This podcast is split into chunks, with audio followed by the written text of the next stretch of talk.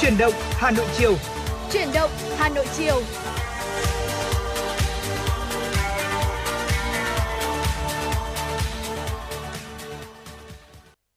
Võ Nam mến chào quý vị thính giả, quý vị đang đến với chương trình chuyển động Hà Nội chiều trên kênh tin tức Hà Nội FM 96 MHz và chương trình cũng đang được phát trực tuyến trên website hanoitv.vn và người bạn đồng hành cùng với Võ Nam trong chương trình ngày hôm nay đó chính là Thu Thảo. Dạ vâng ạ, Thu Thảo xin được mến chào Võ Nam cũng như là quý vị thính giả đang nghe chương trình Chủ động Hà Nội buổi chiều ngày hôm nay được phát sóng trên kênh tin tức FM 96 Đài Phát thanh Truyền hình Hà Nội. Và quý vị thân mến, quý vị cũng đừng quên hai kênh tương tác với chúng tôi Thu Thảo Võ Nam. Đầu tiên đó chính là số hotline 024 3773 6688 và trang fanpage FM 96 Thời sự Hà Nội. À, nếu như quý vị thính giả chúng ta có mong muốn được Ờ, lắng nghe một nội dung à, những tin tức đáng quan tâm được cập nhật trong buổi chiều ngày hôm nay hoặc là muốn được gửi tặng tới những người thân của mình. Một món quà âm nhạc một lời nhắn yêu thương thì quý vị có thể tương tác với chúng tôi thông qua hai kênh tương tác vừa rồi. Chúng tôi vẫn luôn ở đây và sẵn sàng đón nhận tất cả những ý kiến đóng góp cũng như là những yêu cầu âm nhạc của quý vị thính giả. Và chúng tôi hy vọng rằng là có thể trở thành những cầu nối yêu thương của quý vị thính giả đối với những người thân của mình. À, còn bây giờ để chúng ta khởi động chương trình chuyển động Hà Nội buổi chiều ngày hôm nay chúng ta hãy cùng bắt đầu với với một à, giai điệu âm nhạc, ca khúc Hà Nội của tôi với giọng ca của Quang Dũng và Hồng Ngọc. Và ngay sau ca khúc này, chúng tôi sẽ quay trở lại và chuyển tới quý vị những nội dung thông tin đầu tiên.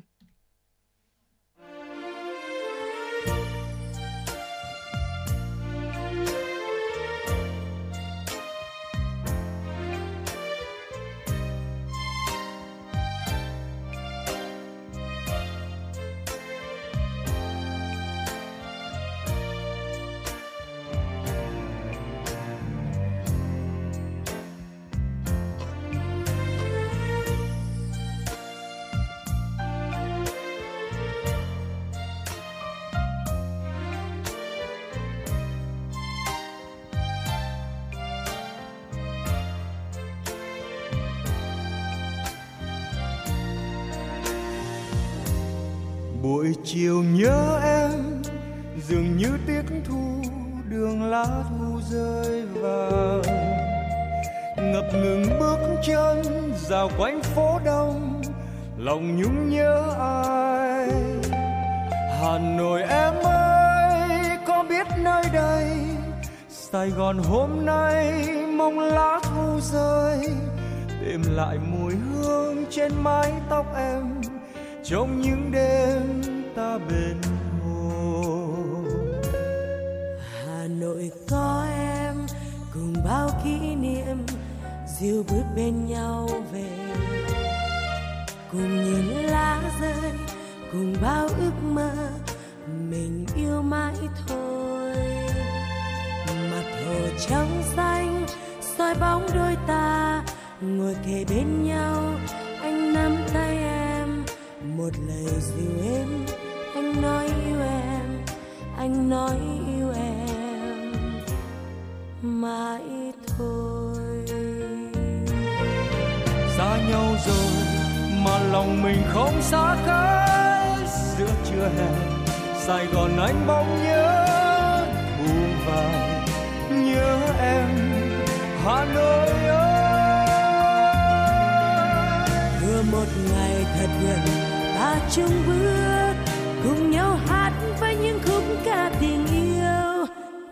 tay nhau giữa đông đô nhớ trong tim. Hà nội có em. Hà nội có em cùng bao kỷ niệm diêu bước bên nhau về. Cùng nhìn lá rơi cùng bao ước mơ mình yêu mãi thôi. Mặt hồ trắng xanh soi bóng đôi ta, ngồi kề bên nhau. Anh nắm tay em, một lời dịu êm. Anh nói yêu em, anh nói yêu em. Mãi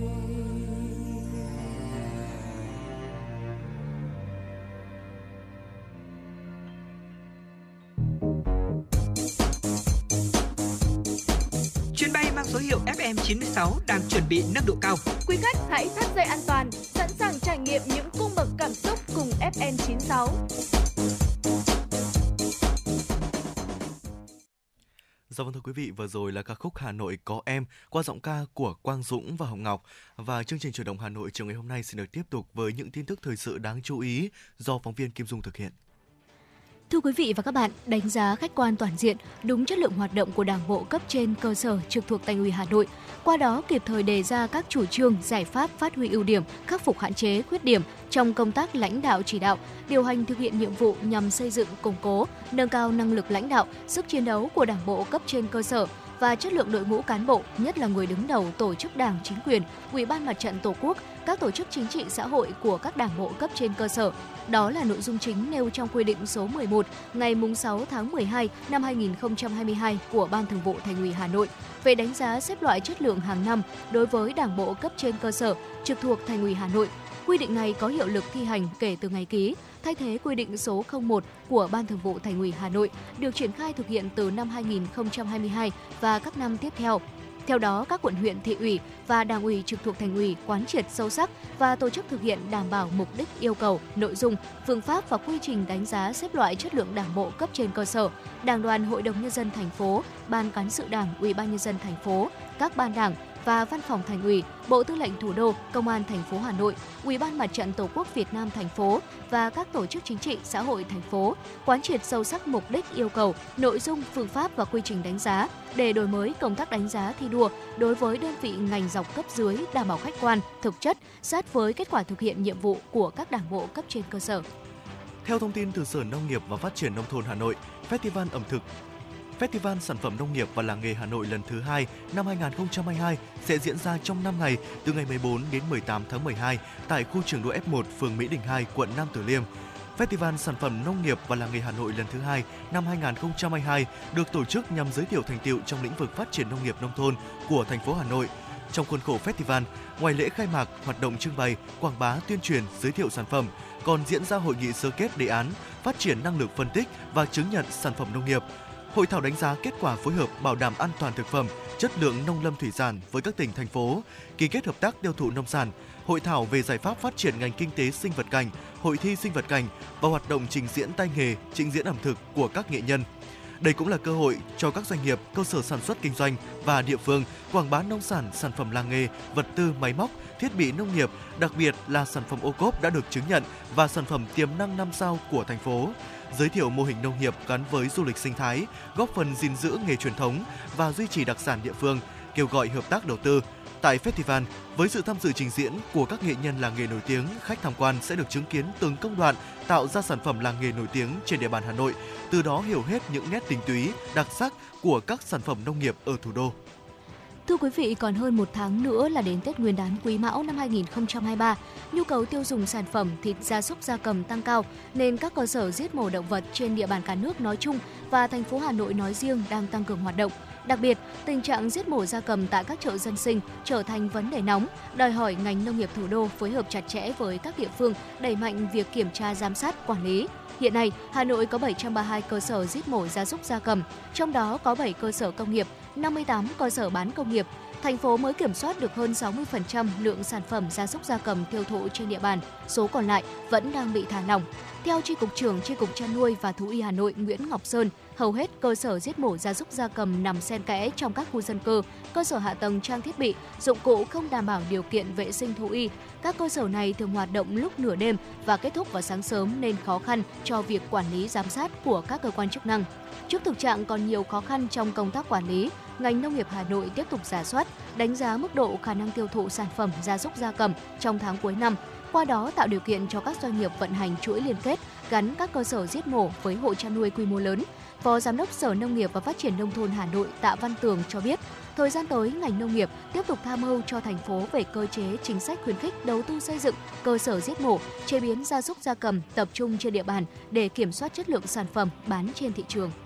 Theo thông tin từ Cục Thú y, Bộ Nông nghiệp và Phát triển Nông thôn, cả nước hiện có 456 cơ sở giết mổ gia súc gia cầm tập trung và hơn 22.700 cơ sở nhỏ lẻ. Việc giết mổ động vật tại các địa phương còn diễn ra tự phát, trong khi đó, một số nơi chính quyền địa phương còn chưa quan tâm đúng mức về công tác quản lý, giám sát hoạt động này, chủ yếu giao cho lực lượng thú y cơ sở đảm nhiệm.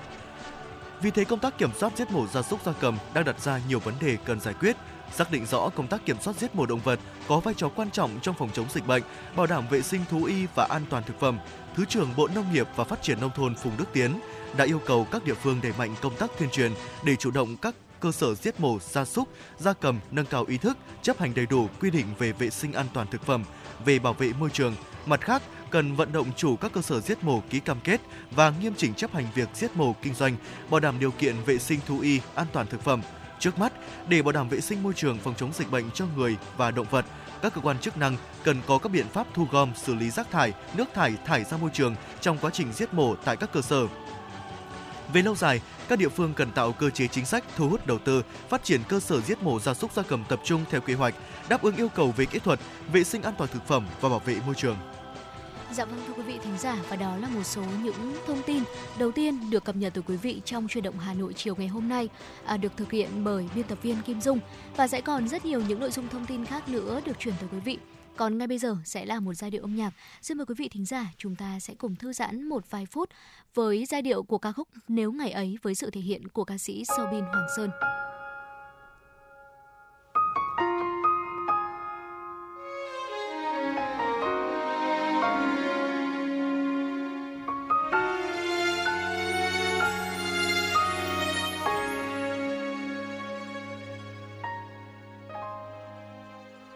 cái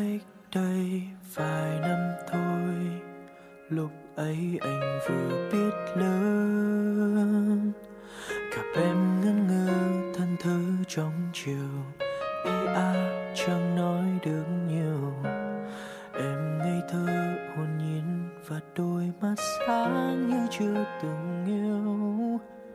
Ngày mong anh chẳng dám nói, nên câu chuyện tình trái vai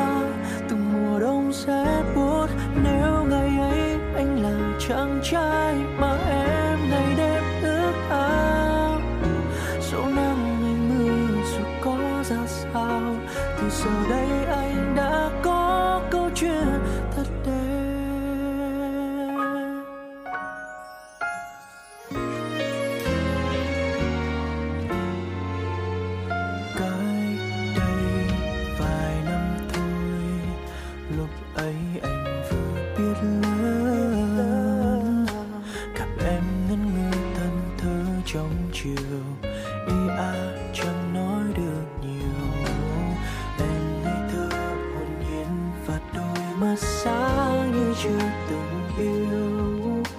ngại ngùng anh chẳng dám nói.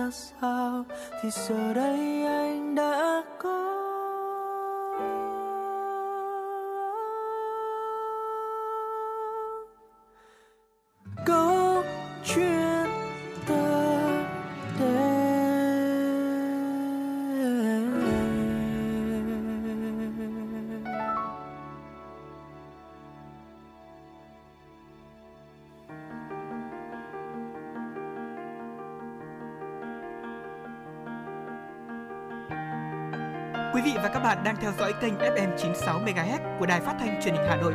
Hãy giữ sóng và tương tác với chúng tôi theo số điện thoại 024 3773 6688. FM 96 đồng hành trên mọi nẻo đường.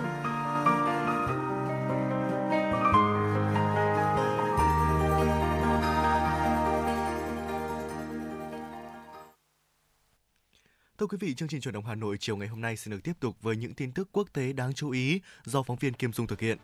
Thưa quý vị, hôm nay Anh và Mỹ công bố hai nước đã thiết lập mối quan hệ đối tác năng lượng nhằm bảo đảm mức xuất khẩu khí đốt tự nhiên hóa lỏng cao hơn sang Anh và hợp tác về các biện pháp nhằm tăng hiệu quả sử dụng năng lượng.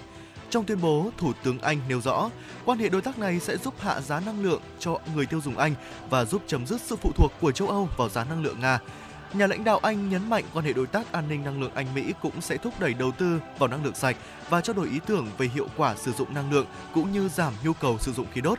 Anh cho biết, Mỹ sẽ đặt chỉ tiêu xuất khẩu 9 đến 10 tỷ mét khối khí đốt tự nhiên hóa lỏng trong năm tới, theo thỏa thuận trên, và duy trì mức tăng xuất khẩu trong năm nay. Số liệu của công ty dữ liệu Shifinitip Econ cho thấy Anh đã nhập khẩu khoảng 11 tỷ mét khối từ Mỹ trong 11 tháng đầu năm 2022, tăng mạnh so với 4 tỷ mét khối trong năm 2021. Anh và các nước châu Âu khác đã chuyển sang tìm nguồn cung năng lượng từ Mỹ trong bối cảnh các nước này đang nỗ lực giảm sự phụ thuộc vào năng lượng Nga sau khi Nga bắt đầu tiến hành chiến dịch quân sự tại Ukraine trong tháng 2 năm nay. Theo dữ liệu của cơ quan thông tin năng lượng Mỹ, nước này đã trở thành nhà xuất khẩu khí đốt tự nhiên hóa lỏng lớn nhất thế giới trong nửa đầu năm 2022.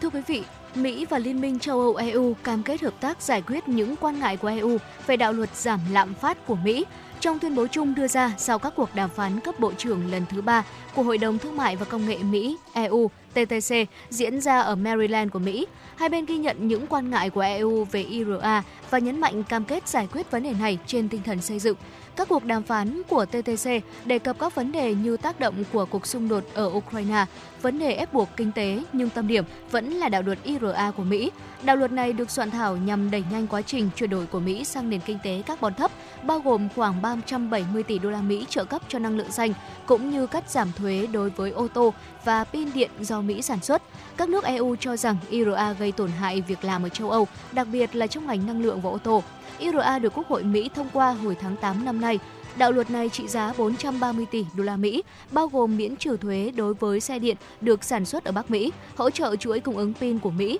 hỗ trợ cho các công ty và người tiêu dùng để chuyển đổi sang công nghệ xanh và bảo vệ môi trường. Ngoài ra, IRA quy định áp mức thuế doanh nghiệp tối thiểu là 15% đối với các công ty có doanh thu hơn 1 tỷ đô la Mỹ một năm. EU lo ngại các rào cản thương mại mới này tạo ra sự cạnh tranh không công bằng, có thể ảnh hưởng tới các nhà sản xuất xe điện của châu Âu.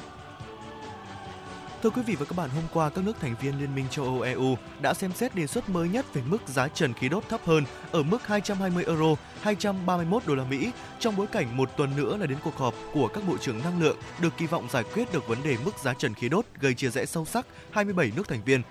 Một số quốc gia EU trong đó có Đức, nền kinh tế lớn nhất EU đã phản đối ý tưởng với bất cứ bất kỳ mức giá trần nào, cho rằng việc này có thể gây khó hơn cho việc đảm bảo nguồn cung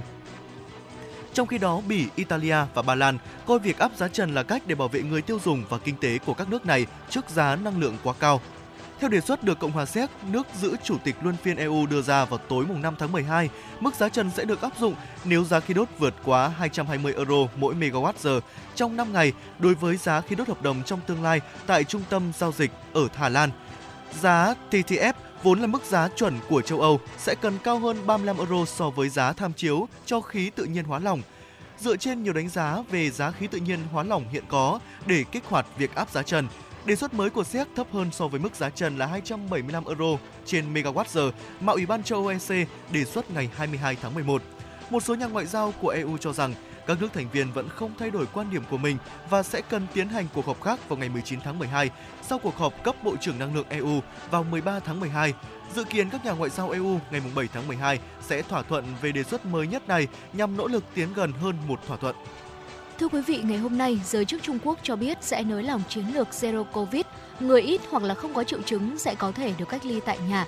Theo Ủy ban Y tế Trung Quốc cho biết, những người không có triệu chứng và các trường hợp nhẹ có thể được cách ly tại nhà và đồng thời tăng cường theo dõi sức khỏe và có thể chuyển đến các bệnh viện được chỉ định để điều trị kịp thời nếu tình trạng của họ trở nên nghiêm trọng. Ủy ban Y tế Trung Quốc còn nói thêm, hầu hết những trường hợp là dương tính không có triệu chứng và các trường hợp nhẹ, do đó không cần phải điều trị đặc biệt. Theo Bloomberg, đây là sự thay đổi lớn trong chính sách chống COVID-19 của Trung Quốc nhằm khôi phục nền kinh tế và giải quyết nhiều phản ánh trong công chúng. Trong 10 biện pháp mới được công bố, giới chức tập trung vào đẩy mạnh việc tiêm chủng cho người cao tuổi. Người dân cũng không phần phải chỉnh mã sức khỏe trên ứng dụng điện thoại để được phép đi lại. Và ngoài ra, việc đình chỉ khu vực nguy cơ cao chỉ được giới hạn trong phạm vi từng tòa nhà thay vì là toàn bộ khu chung cư. Giới chức y tế Trung Quốc cho biết sẽ đảm bảo an toàn và sức khỏe của người dân ở mức lớn nhất và đồng thời giữ tác động đến phát triển kinh tế xã hội ở mức tối thiểu. Thưa quý vị, truyền thông Trung Quốc dẫn thông tin từ Trung tâm Đổi mới Khoa học Thực vật phân tử thuộc Viện Khoa học Trung Quốc cho biết, ba phi hành gia vừa trở về trái đất sau sứ mệnh hàng không vũ trụ của tàu thuần của tàu Thần Châu 14 đã mang theo các hạt giống lúa nước và một số loại cây họ cải có danh pháp là Arabidopsis thaliana trải qua quá trình sinh trưởng kéo dài 120 ngày, đánh dấu việc Trung Quốc hoàn thành thí nghiệm canh tác lúa trọn đời từ hạt giống đến hạt giống trên quỹ đạo đầu tiên trên thế giới. Theo các nhà khoa học Trung Quốc, để con người có thể sinh sống lâu dài trên không gian, phải đảm bảo thực vật có khả năng sinh trưởng và nhân giống thành công trên không gian. Trước đây trên thế giới, người ta đã từng canh tác và nhân giống thành công hai loại cải, đậu Hà Lan và lúa mì. Trong khuôn khổ dự án khoa học sự sống trong mô đun thí nghiệm của Mộng Thiên của trạm vũ trụ Trung Quốc, nhóm nghiên cứu của Trung tâm đổi mới khoa học thực vật phân tử thuộc Viện Khoa học Trung Quốc do nhà khoa học Trịnh Tuệ Quỳnh đứng đầu đã hoàn thành thí nghiệm nhân giống lúa nước trên vũ trụ đầu tiên trên thế giới. Thưa quý vị, đó là một số những thông tin quốc tế được cập nhật bởi biên tập viên Kim Dung. Và chúng ta sẽ cùng tiếp tục đồng hành với nhau trong tiểu mục ờ, Sống khỏe cùng với FM96 ngay sau giai điệu âm nhạc ngay sau đây. Xin mời quý vị chúng ta sẽ cùng đón nghe ca khúc Phố xa với sự thể hiện của ca sĩ Trần Thu Hà.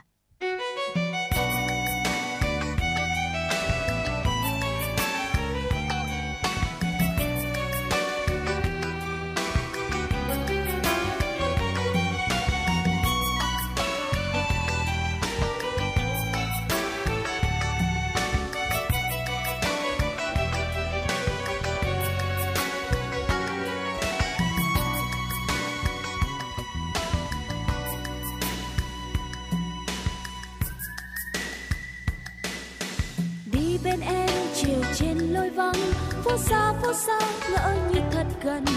Đôi vai em gầy trong chiếc lá giờ là đợi chờ nhớ mong mùa xuân. Trên tay em nụ hoa vẫn nở, phố xa phố xa, ngỡ như thật gần. Câu yêu thương chìm trong nỗi nhớ mơ về một ngày có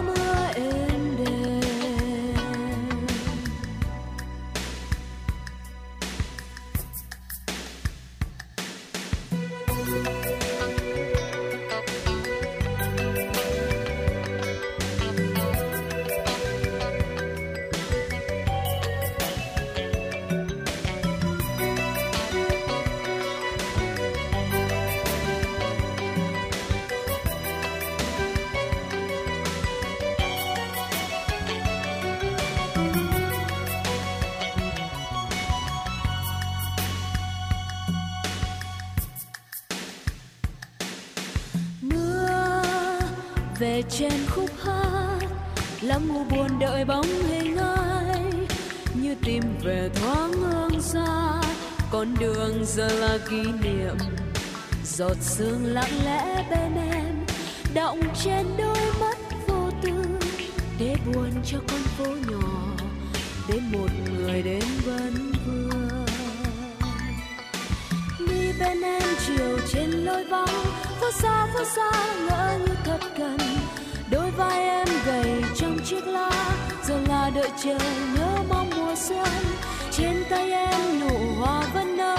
phút xa phút xa, ngỡ như cất cần câu yêu thương chìm trong nỗi nhớ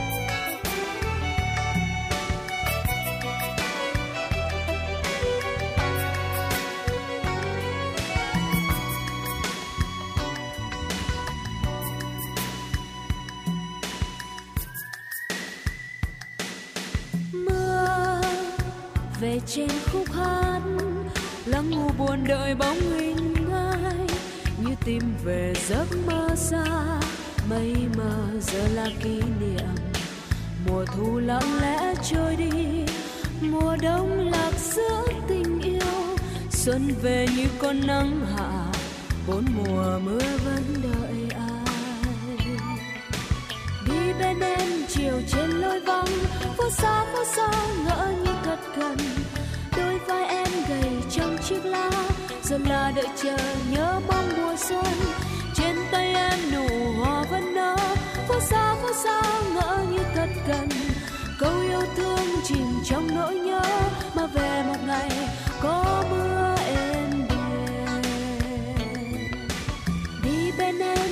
Trên lối vắng. Vô xa vô xa, ngỡ như thật gần. Đôi vai em gầy trong chiếc lá, dần là đợi chờ nhớ mong mùa xuân. Trên tay em nụ hoa vẫn nở. Vô xa vô xa, ngỡ như thật gần. Câu yêu thương chìm trong nỗi nhớ, mà về một ngày có mưa em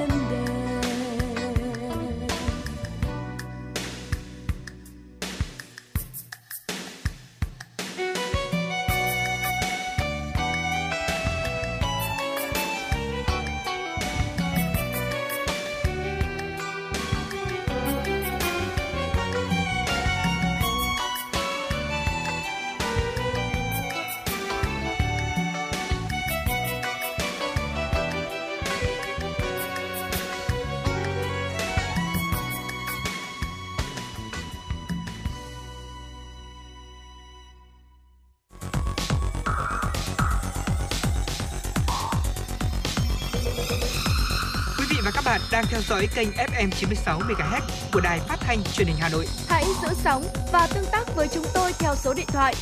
024 3773 6688. FM 96 đồng hành trên mọi nẻo đường.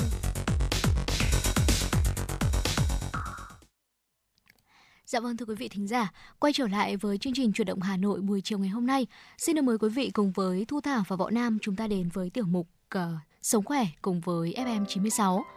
Dạ vâng thưa quý vị, có lẽ là những ngày gần đây thì à, quý vị thính giả, chúng ta cũng đã có thể dễ dàng cảm nhận được à, những cái lạnh đầu tiên của mùa đông Hà Nội rồi. Và trong điều kiện thời tiết lạnh giá như thế này thì ngoài việc là chúng ta sẽ bảo vệ cơ thể và giữ ấm cho cơ thể của mình bằng cách uh, là chúng ta sẽ đeo găng tay này, đeo tất chân hay là quàng khăn, mặc áo ấm, uh, mặc những bộ quần áo thật là dày. Thì uh, bên cạnh đó cũng có một cách nữa mà có rất là nhiều người lựa chọn để có thể giữ ấm cho cơ thể của mình, làm cơ thể của chúng ta nóng lên và đồng thời cũng nâng cao sức khỏe và thể trạng cho mỗi người nữa. Đó chính là tập thể dục thưa quý vị. Tuy nhiên là việc mà chúng ta tập thể dục trong điều kiện thời tiết lạnh giá như thế này thì chúng ta cũng cần phải lưu ý một số những vấn đề và đây cũng chính là nội dung được chúng tôi chia sẻ trong tiểu mục sống khỏe cùng với FM96 ngày hôm nay. Dạ vâng ạ, thưa quý vị, tập thể dục thì à, như Thu Hảo vừa chia sẻ rồi thì mang lại rất nhiều lợi ích cho sức khỏe. Vậy thì có những cái cách nào và những cái lưu ý nào để quý vị có thể giữ cho mình được một sức khỏe tốt nhất ở trong cái điều kiện thời tiết lạnh giá như thế này? Thì điều đầu tiên đó chính là chúng ta sẽ phải kiểm tra điều kiện thời tiết trước khi ra ngoài. À, khi tập thể dục vào mùa đông thì quý vị cũng nên xem dự báo thời tiết trước khi ra ngoài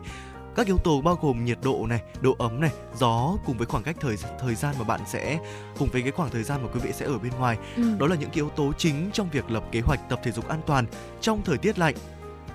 Nếu thời tiết quá khắc nghiệt thì quý vị cũng nên cân nhắc là chúng ta có nên ờ, tập luyện ờ, ở ngoài hay không hay là chúng ta sẽ tập luyện thể dục nhẹ nhàng tại nhà hay thôi, tại nhà mà thôi. À, đặc biệt là đối với những cái người mà mắc các bệnh ờ, liên quan đến đường hô hấp này hay là như các bệnh hen suyễn hoặc là các bệnh về tim mạch thì cũng đặc biệt lưu ý. Nếu quý vị lựa chọn tập luyện vào mùa đông ở ngoài trời à, quý vị hãy à, nhớ là theo dõi điều theo dõi dự báo thời tiết thật là chính xác để có thể à, có cho mình được những cái lộ trình tập luyện phù hợp. Dạ vâng thưa quý vị, à, bên cạnh đó thì quý vị thính giả chúng ta cũng cần phải lưu ý đó là khởi động cơ thể kỹ hơn. Khởi động là một bước quan trọng trước khi mà tập thể dục nhằm làm ấm cơ thể và vào mùa lạnh thì chúng ta nên dành nhiều thời gian hơn cho các bài tập khởi động để ờ, các cơ của chúng ta được giãn ra để tránh chấn thương khi mà tập luyện. Nếu như mà khởi động không kỹ thì bạn sẽ có nguy cơ bị căng cơ này, chuột rút hay thậm chí là sẽ bị bong gân hoặc là chật khớp. Và đặc biệt là trong thời tiết lạnh thì chúng ta không nên đi chân trần tập thể dục nha quý vị. Bởi ờ, nếu mà đi chân trần thì đôi chân của mình sẽ bị lạnh và khiến cơ thể từ đó cũng sẽ nhiễm lạnh theo và chúng ta sẽ dễ bị mắc các bệnh lạnh tay chân, viêm khớp và dẫn đến rất là nhiều căn bệnh khác mà chúng ta thường gặp trong mùa đông. Dạ vâng ạ, một điều nữa chúng ta cũng cần lưu ý đó chính là khi mà không khí lạnh đến thì sẽ khiến chúng ta dễ bị mắc các bệnh về đường hô hấp và dễ bị viêm họng. À, vì vậy nên là chúng ta cũng nên lưu ý những cách thở trong lúc tập luyện thể dục như sau. À, hít vào thật sâu qua đường mũi và thở ra thật là từ từ và đều đặn bằng đường mũi hoặc đường miệng tránh há miệng ra để hít không khí. Điều này thì có thể khiến cho không khí lạnh có thể xâm nhập trực tiếp vào trong họng của chúng ta và từ đó có thể gây nên những cái ờ, bệnh như là viêm họng và các bệnh viêm đường hô hấp khác. Thưa quý vị, ờ, có một ừ, lưu ý đó là có rất là nhiều người có suy nghĩ rằng là chúng ta cần phải mặc thêm rất là nhiều lớp quần áo khi mà đi tập luyện ngoài trời bởi vì trời lạnh mà. À, thế nhưng mà quý vị chúng ta cũng lưu ý là khi mà chúng ta hoạt động được một thời gian thì cơ thể sẽ nóng lên và tiết nhiều mồ hôi. À, chính vì vậy chúng ta nên mặc nhiều lớp áo. À, tuy nhiên là những lớp áo đó có thể dễ dàng cởi ra khi mà đổ mồ hôi và sau đó chúng ta có thể mặc lại nếu như mà cần thiết. Và cũng tùy vào nhịp độ tập luyện cũng như là thể trạng của mỗi người à, quý vị có thể tìm ra sự kết hợp quần áo phù hợp với mình. Nếu như mà quý vị là người nhạy cân thì có thể phải cần đến nhiều lớp áo cách nhiệt hơn so với những người nặng cân. Bởi vì theo như Thu Thảo thấy thì đối với những người mà người ta có thể trạng hơi gầy một chút ừ. thì trong mùa đông ấy người ta sẽ cảm thấy lạnh hơn so với những người khác. Dạ vâng ạ. À, một cái điều tiếp theo nữa mà Võ Nam nghĩ là không chỉ lúc tập thể dục đâu mà quý vị cũng nên uh, lưu ý những lúc mà chúng ta hoạt động công việc ở ngoài trời. Đó chính là việc giữ ấm đầu chân tai khi ờ, chúng ta tập thể dục vào buổi sáng mùa đông. À, khi trời trở lạnh thì ờ, quý vị nên lưu ý là cái lượng máu nó sẽ tập trung chủ yếu vào các khu vực cốt lõi ở trung tâm của cơ thể, khiến cho đầu, tay và chân của chúng ta sẽ dễ bị uh, tê cóng. Chính vì vậy nên là chúng ta cũng nên chuẩn bị một chiếc mũ này để có thể giữ ấm đầu và có thể bảo vệ được đôi tai của chúng ta. Cùng với đó thì găng tay, tất chân và đi giày để có thể giữ ấm chân tay khi tập thể dục ngoài trời. Dạ vâng thưa quý vị, tiếp theo là uh, trong quá trình mà chúng ta tập luyện thể dục thể thao ngoài trời trong mùa lạnh như thế này thì có một uh, hoạt động mà quý vị chúng ta bắt buộc phải làm tuy nhiên là cũng sẽ rất nhiều người bỏ qua đặc biệt là trong mùa đông đó là việc mà chúng ta sẽ cần phải uống nhiều nước vâng. việc mà cung cấp đủ nước cho cơ thể uh, rất quan trọng trong thời tiết lạnh giá. Quý vị có thể uống nước trước, trong và sau khi tập luyện để có thể bổ sung thêm nước cho cơ thể, tránh nguy cơ mất nước và ảnh hưởng đến hiệu suất luyện tập. Và ngoài ra thì việc mà chúng ta uống nhiều nước trong mùa đông, mùa hanh khô như thế này thì cũng giúp cho môi cũng như là da của chúng ta không bị nứt nẻ trong mùa hanh khô và quý vị cũng đã biết rồi đấy ạ, nước thì rất quan trọng trong cơ thể, chiếm 70% ở ờ, trọng lượng cơ thể. Chính vì vậy việc việc mà chúng ta quên uống nước hoặc là chúng ta lười uống nước trong mùa đông thì sẽ có ảnh hưởng rất là lớn. Ờ, không chỉ đến làn da hay là cơ thể của mình đâu mà sẽ còn ảnh hưởng rất là lớn tới sức khỏe cũng như là ờ, khiến chúng ta không đủ năng lượng để có thể tập luyện thể dục thể thao, đặc biệt là trong mùa đông này. Và đó là một số những lưu ý trong quá trình mà chúng ta tập luyện thể dục thể thao trong mùa lạnh mà chúng tôi vừa ờ, cung cấp tới quý vị trong truyền động Hà Nội chiều ngày hôm nay. Và vừa rồi là tiểu mục sống khỏe cùng với FM96 Võ Nam và thông tình Võ Nam và Thu Thảo sẽ còn tiếp tục quay trở lại và đồng hành cùng với quý vị thính giả trong những thông tin và những phần nội dung tiếp theo. Còn bây giờ sẽ là một giai điệu âm nhạc. Xin mời quý vị thính giả, chúng ta sẽ cùng đón nghe. Thank.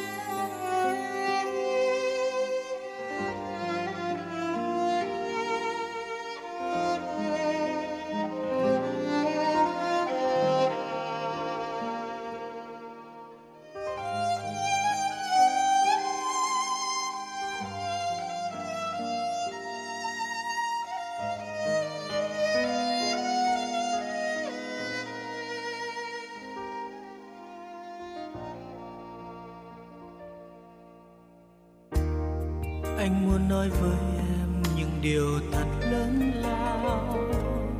Sẽ luôn ở đây, nơi tim anh tình yêu bất tận. Phút giây anh nghẹn lời, vì biết em yêu anh. Và anh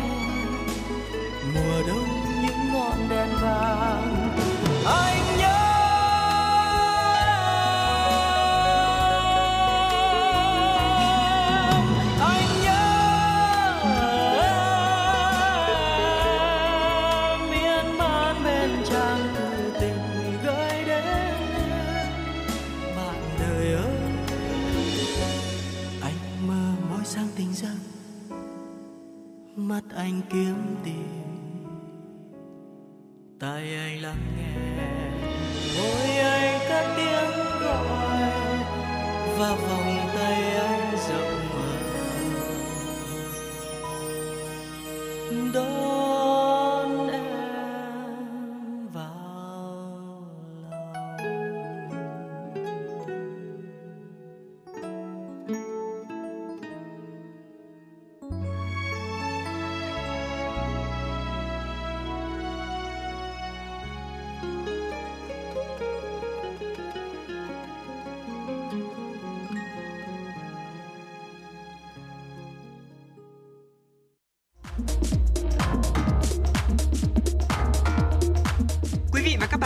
trên chuyến bay mang số hiệu FM96.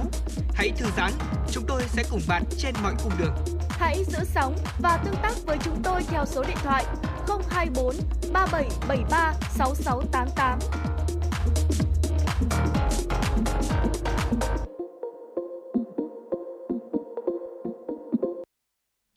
Dạ vâng ạ, quý vị đang quay trở lại với chuyển động Hà Nội chiều ngày hôm nay cùng với Võ Nam và Thu Thảo. Và chương trình của chúng tôi sẽ được tiếp tục với dòng chảy tin tức đáng chú ý do phóng viên Kim Dung thực hiện.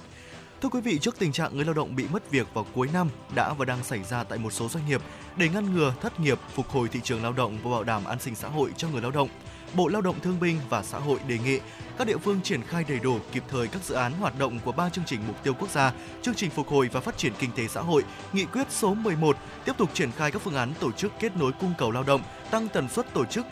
phiên giao dịch việc làm, ưu tiên các phiên trực tuyến, hỗ trợ người lao động khi tham gia giao dịch việc làm, tổ chức thực hiện chính sách về quan hệ lao động, bảo hiểm xã hội, bảo hiểm thất nghiệp để hỗ trợ người lao động bù đắp được chi phí tiền lương, ổn định cuộc sống do bị mất việc làm, kịp thời hỗ trợ tư vấn, bồi dưỡng kỹ năng nghề, giới thiệu người lao động tìm việc làm mới và đẩy mạnh cho vay giải quyết việc làm cho người lao động. Theo đó, Bộ Lao động Thương binh và Xã hội đề nghị Ngân hàng Chính sách Xã hội báo cáo Bộ Kế hoạch và Đầu tư tổng hợp báo cáo chính phủ cho phép thực hiện giải ngân hết nguồn vốn cho vay hỗ trợ tại việc làm, duy trì và mở rộng việc làm trong dự kiến kế hoạch năm 2023 là 3.000 tỷ đồng để thực hiện ngay trong năm 2022, đưa tổng kế hoạch giải ngân vốn của chương trình này lên 10.000 tỷ đồng, hoàn thành 100% kế hoạch được giao theo nghị quyết số 11 NQCP.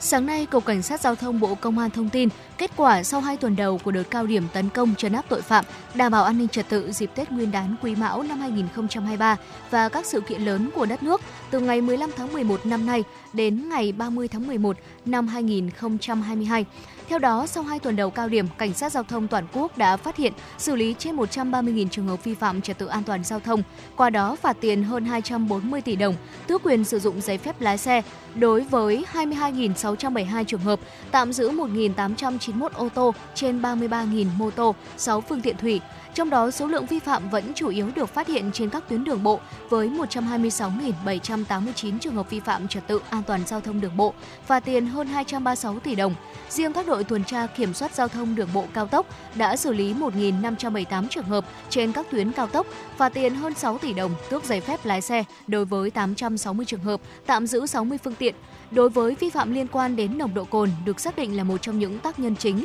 dẫn tới nhiều vụ tai nạn giao thông nghiêm trọng, lực lượng cảnh sát giao thông đã xử lý gần 20.000 trường hợp. Ngoài ra, vi phạm quá tải trọng, quá khổ, cơi nới thành thùng cũng có tới 5.165 trường hợp bị lập biên bản xử lý.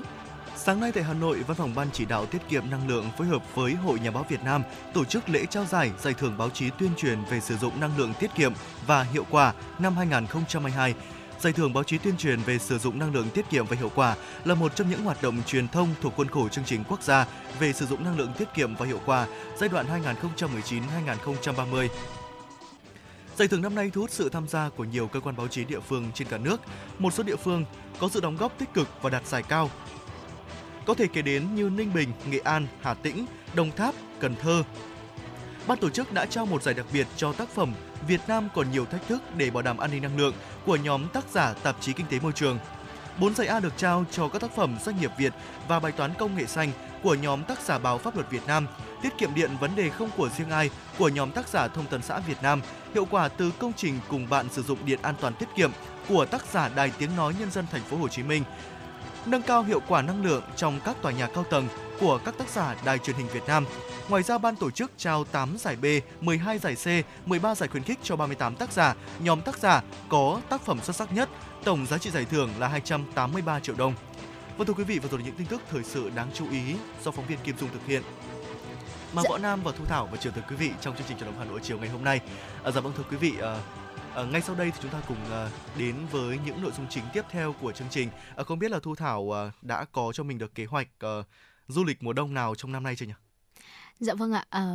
mùa đông năm nay thì có lẽ là đến muộn hơn mọi năm đúng không ạ? Và thời điểm bây giờ là gần giữa tháng 12 rồi mà Dạ chúng ta vâng. mới đón đợt ừ, lạnh đầu tiên thì có lẽ là à, Thu Thảo cũng đã chuẩn bị cho mình một ờ, kế hoạch du lịch mùa đông có thể gọi là du lịch mùa đông có lẽ là phải cuối tháng này. Thế nhưng mà có lẽ là trước khi mà lên kế hoạch cho mình thì thu thảo cũng muốn giới thiệu tới quý vị thính giả một địa điểm du lịch nữa mà ngày hôm nay FM96 muốn đưa quý vị lên chuyến bay của tần số 96 MHz chúng ta cùng di chuyển đến một đất nước cũng rất là gần Việt Nam thôi và đó là đất nước nào và chúng ta sẽ đến đó để khám phá những điều gì. Thì ờ, ngay sau đây Võ Nam và Thu Thảo sẽ chia sẻ tới quý vị thính giả. Dạ vâng thưa quý vị thính giả, à, đó chính là đất nước mà chúng ta sẽ chuyển tới quý vị ngay sau đây, đó chính là ở Đài Loan, Trung Quốc. Không phải là một xứ sở mùa đông hiển hình, những hoạt động vào mùa đông tại đây thì luôn thu hút khách du lịch trên toàn thế giới. Mặc dù mùa đông ở Đài Loan kéo dài trong các tháng 12, tháng 1 và tháng 2, trong đó tháng 1 là tháng lạnh nhất. Mùa đông tại đây thì chỉ thực sự bắt đầu sau ngày 25 tháng 12 hàng năm. Và trước dịp lễ Giáng sinh, thời tiết ở Đài Loan khá đẹp và du khách vẫn có cơ hội trải nghiệm những ngày nắng. Tuy nhiên thì sau Giáng sinh, Đài Loan sẽ bắt đầu trở lạnh và thời gian chiếu sáng ban ngày rút ngắn, nhiệt độ trung bình sẽ bắt đầu giảm. Tại Đài Bắc, nhiệt độ cao nhất trong mùa đông thường dao động khoảng từ 16 độ C và thấp nhất khoảng 14 độ C. À, tuy nhiên thì thời tiết đi kèm gió lạnh, bầu trời âm u và có thể à, có mưa phùn trong nhiều ngày. Ngược lại thì à, khí hậu thuận lợi hơn ở phía nam của Đài Loan. Mùa đông ở Cao Hùng thì có điều kiện thời tiết lý tưởng với nhiệt độ trung bình là khoảng 22 đến 24 độ C. Dạ vâng thưa quý vị và đến với Đài Loan Trung Quốc thì chúng ta có thể ờ, trải nghiệm một số những hoạt động rất là thú vị. Đầu tiên đó là xem trình diễn Giáng sinh. À, Giáng sinh tuy là một ngày lễ không chính thức ở Đài Loan thế nhưng mà du khách có thể bắt gặp những cây thông được trang trí đẹp mắt và những bài hát mừng Giáng sinh ở hầu hết trung tâm mua sắm. đây có thể trải nghiệm Giáng sinh thú vị nhất tại đây thì à, quý vị hãy bắt đầu chuyến tàu đến Ban Xiao. Ở à, Thu Thảo không chắc là mình có thể phát âm thật là đúng những địa điểm ở trong à, Ừ, Trung Quốc này nha quý vị. À, đó là hàng năm một sự kiện Giáng sinh có tên là Christmas Land được tổ chức tại quảng trường giữa quảng trường ga Ban Xeo và quảng trường hành chính Bắc Đài Bắc mới và hàng trăm nghìn bóng đèn và đồ trang trí Giáng sinh tạo nên một khung cảnh tuyệt vời. Với các màn trình diễn ánh sáng đầy màu sắc, đường hầm ánh sáng lấp lánh, các buổi biểu diễn trực tiếp và chợ Giáng sinh, đây được cho là một trong những nơi thú vị nhất để trải nghiệm dịp lễ này ở Đài Loan vào mùa đông. Và Christmas Land năm nay sẽ kéo dài đến hết ngày mùng 2 tháng 1 năm 2023. Vâng ạ, quả là một hoạt động rất là đáng thử và rất là đáng trải nghiệm ở mùa đông Đài Loan đúng không ạ? À, không biết là Thu Thảo là hay đón chờ cái điều gì nhất mà khi ờ, ờ, trong những cái khoảnh khắc năm mới đến nhỉ? Chắc chắn là khoảnh khắc chúng ta chào đón năm mới hay còn gọi là cao đao rồi ạ. Dạ Có vâng. lẽ là đây là một khoảnh khắc mà ai cũng mong muốn tại vì đó là thời điểm mà chúng ta sẽ chào tạm biệt một năm cũ đã qua đi và chào đón năm mới đến với rất là nhiều điều thú vị đang chào đón chúng ta ở phía trước. Vâng ạ, và còn tuyệt vời hơn nữa nếu khoảnh khắc này chúng ta sẽ được chiêm ngưỡng những màn pháo hoa rất là tuyệt vời Ừ. ở trên bầu trời đúng không ạ? Và ở Đài Loan thì nếu bạn à, đến thăm Đài Loan vào dịp lễ này thì hãy đến với tòa nhà Taipei 101 nơi sẽ tổ chức một trong những sự kiện bắn pháo hoa xa hoa nhất trên thế giới và khoảng 16.000 quả pháo hoa sẽ được bắn từ tòa tháp cao trong hơn 6 phút vào đêm giao thừa À, và du khách có thể à, đến núi Voi để có thể xem pháo hoa với tầm nhìn ngoạn mục ra toàn cảnh của thành phố. Dạ vâng thưa quý vị, bên cạnh đó thì quý vị cũng có thể tham dự lễ hội đèn lồng bởi vì đây là một trong những lễ hội mang tính biểu tượng nhất để có thể tham dự vào mùa đông ở Đài Loan. Và mỗi năm một thành phố khác nhau ở Đài Loan sẽ được chọn để tổ chức lễ hội này. Và vào năm 2023, Đài Bắc sẽ là nơi tổ chức lễ hội đèn lồng Đài Loan với rất nhiều triển lãm khác nhau ở quanh thành phố.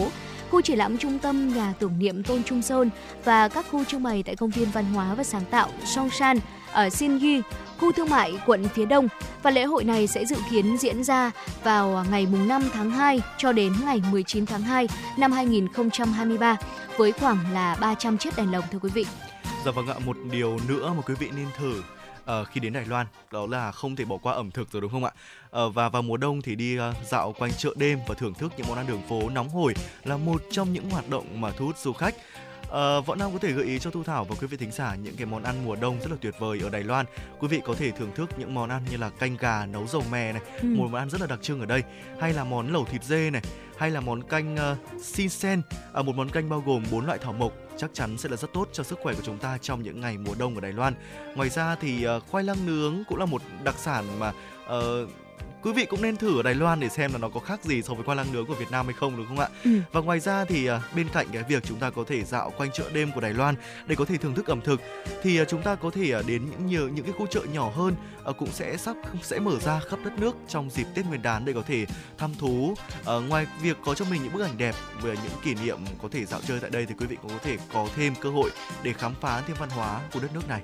Dạ vâng thưa quý vị, ở ngắm tuyết tại Huanshan, tuyết ở Đài Loan rất là hiếm cho nên là quý vị có thể tới Huanshan để có thể trải nghiệm um, dịch vụ đó là ngắm tuyết. Ờ, uh, Huanshan là một đỉnh núi nổi tiếng tại uh, miền Trung Đài Loan. Huanshan là một độ cao là 3.416 m, giáp các quận Hualien và Nantu. Đường lên đỉnh núi đi qua đèo Wuling cũng là con đường cao nhất ở Đài Loan với độ cao là 3.275 m. Và ngoài Huanshan thì Đài Loan cũng có một số địa điểm khác mà quý vị có thể ngắm tuyết rơi như là khu giải trí rừng quốc gia Taipingshan ở Jilan, núi tuyết ở Đài Trung và Yusan. Đó là đỉnh núi cao nhất của Đài Loan ở Nam Đầu thưa quý vị. Vâng ạ, và một địa điểm tiếp theo mà quý vị cũng nên thử ở Đài Loan đó chính là Hái Dâu ở huyện Miêu Lật. À, là một vùng núi nằm ở miền trung của Đài Loan và giáp à, uh, Hishinchu và Đài Trung, huyện Miêu Lật nổi tiếng với một số điểm tham quan như là cầu gãy Long Teng này, nhà máy tròn Mao và công viên vườn quốc gia Seipa. Một trong những uh, điểm thu hút du khách nhất đó chính là những trang trại dâu tây rộng lớn và du khách có thể tự hái dâu tại đây. À, dạ vâng thưa quý vị, uh, có những cái gợi ý để quý vị có thể thưởng thức được uh, cái vườn dâu tây lớn nhất tại Đài Loan miêu lật này. Đó là uh, quý vị có thể uh, có cho mình được những cái uh, trải nghiệm ở đây. Nếu muốn ăn tại chỗ thì nên lựa những cái uh, loại quả có màu đỏ đậm. Còn nếu muốn cẩn thận thì uh, sẽ sử dụng những cái loại ờ, quả mà nó có màu nhạt hơn thì sẽ được ờ, chiếu ánh sáng để tiệt trùng và những cái loại quả này thì khi tới quý vị có thể ờ, quý vị sẽ được cung cấp giỏ và kéo theo và kéo để có thể cắt từng trái dâu cho vào những chiếc giỏ của mình. Wow, thật là những cái trải nghiệm rất tuyệt vời tại ở Đài Loan trong dịp mà giá lạnh như thế này nếu quý vị có thể có cơ hội được đến với huyện uh, Miêu Lật để có thể hái dầu ạ. Dạ vâng thưa quý vị, lặn tự do ở CLQ chính là một trong những hòn đảo san hô ngoài khơi đẹp nhất ở Đài Loan. Quý vị có thể tới đây để có thể trải nghiệm mà hoạt động lặn tự do. Mùa đông ở CLQ là thời điểm tốt nhất để quý vị có thể trải nghiệm hoạt động này với thời tiết khô và sẽ không mưa nhiều và quý vị cũng có thể khám phá các hang động địa chất, lặn với ống thở, trèo sắp và chèo thuyền kayak. Và bên cạnh đó thì tham quan thung lũng bướm tím Miaolin cũng là một uh, trải nghiệm rất là thú vị nếu như quý vị chúng ta có thời gian đến với Đài Loan. Bởi vì hàng năm loài bướm quạ tím di cư đến phía nam Đài Loan và nơi chúng định cư trong những tháng mùa đông. Và địa điểm tốt nhất để nhìn thấy chúng ở cự ly gần đó là khu thắng cảnh quốc gia Maulin hay còn gọi là thung lũng bướm tím. Bướm quả tím Đài Loan là một trong hai loài bướm di cư mùa đông duy nhất ở trên thế giới và còn lại là bướm vua Mexico và du khách có thể tham gia chuyến tham quan có hướng dẫn viên khi mà đến thăm công viên này và các hướng dẫn viên sẽ đưa quý vị đến tất cả những điểm tốt nhất để có thể chiêm ngưỡng hàng chục loài bướm và thời điểm tốt nhất để ghé thăm thung lũng bướm tím Maulin là từ tháng 11 cho đến tháng 3 thưa quý vị. Vâng ạ, và một điều tuyệt vời nữa đó là Đài Loan là một trong những nơi tập trung rất nhiều suối nước nóng nhất trên thế giới và thật là thiếu sót nếu quý vị ghé thăm Đài Loan mà không thử tắm suối nước nóng. Và hầu hết mọi quận ở Đài Loan đều có suối nước nóng, nhưng mà tập trung nhiều nhất ở phía Bắc và gần dãy núi trung tâm. Ngoài ra thì đến Đài Loan, quý vị nhất định phải thử một trong những à, nét ẩm thực đặc biệt ở đây đó chính là lẩu. Và một trong những hoạt động không thể bỏ qua vào mùa đông xe lạnh tại đây đó là thưởng thức những món lẩu nổi tiếng và uh, có thể nói là trong cái thời tiết uh, lạnh giá của mùa đông mà quý vị vừa được trải nghiệm những cái nét ẩm thực này, vừa được trải nghiệm không gian văn hóa và có thể thưởng thức những món ăn uh, như lẩu chẳng hạn thì sẽ mang lại những cảm giác rất là tuyệt vời và đáng trải nghiệm đúng không Thu Thảo? Ừ. Ở nghe xong những cái hoạt động mà chúng ta có thể khám phá nếu mà nếu như mà chúng ta có cơ hội đến với Đài Loan thì tôi cũng muốn sang Đài Loan luôn ạ. dạ vâng để có thể trải nghiệm những cái hoạt động này và chắc chắn là À, quý vị thính giả chúng ta cũng đã có những người được um, trải nghiệm một trong những ít nhất là một trong những hoạt động mà chúng tôi vừa chia sẻ rồi thì quý vị cũng có thể uh, quay trở lại để chia sẻ với chúng tôi uh, cảm nhận của quý vị khi mà tham gia những hoạt động những trải nghiệm này như thế nào thông qua tần số hotline uh, 024 3773 6688 và trang fanpage FM 96 Thời sự Hà Nội quý vị nhé. Dạ vâng ạ và thưa quý vị, ngay bây giờ thì à, khung giờ phát sóng à, đầu tiên của truyền động Hà Nội chiều ngày hôm nay từ à, 16 giờ đến 17 giờ cũng đã bước vào những giây phút cuối cùng rồi và trước khi đến với những nội dung tiếp theo của khung giờ thứ hai thì hãy cùng với Võ Nam và Thu Thảo chúng ta cùng hòa mình vào không gian âm nhạc trước khi đến với những nội dung tiếp theo của chương trình. À, quý vị hãy giữ sóng, chúng tôi sẽ quay trở lại ngay.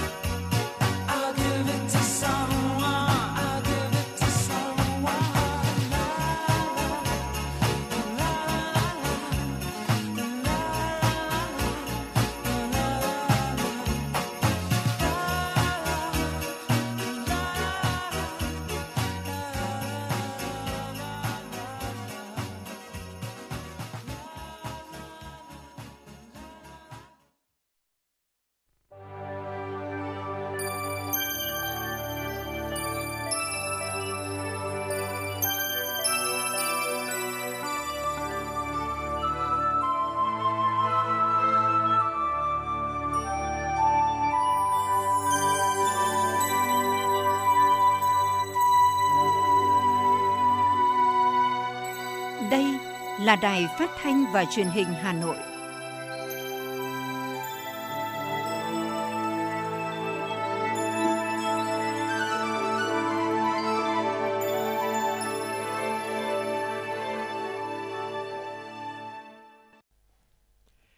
Quý vị và các bạn thân mến, bây giờ là 17 giờ ngày 7 tháng 12 năm 2022. Chương trình truyền động Hà Nội chiều của chúng tôi đang được phát trực tiếp trên tần số FM 96 MHz của Đài Phát thanh Truyền hình Hà Nội và chương trình cũng đang được phát trực tuyến trên trang web hanoitv.vn. Và ngay sau đây, chúng tôi xin chuyển đến quý vị và các bạn những tin tức đáng quan tâm.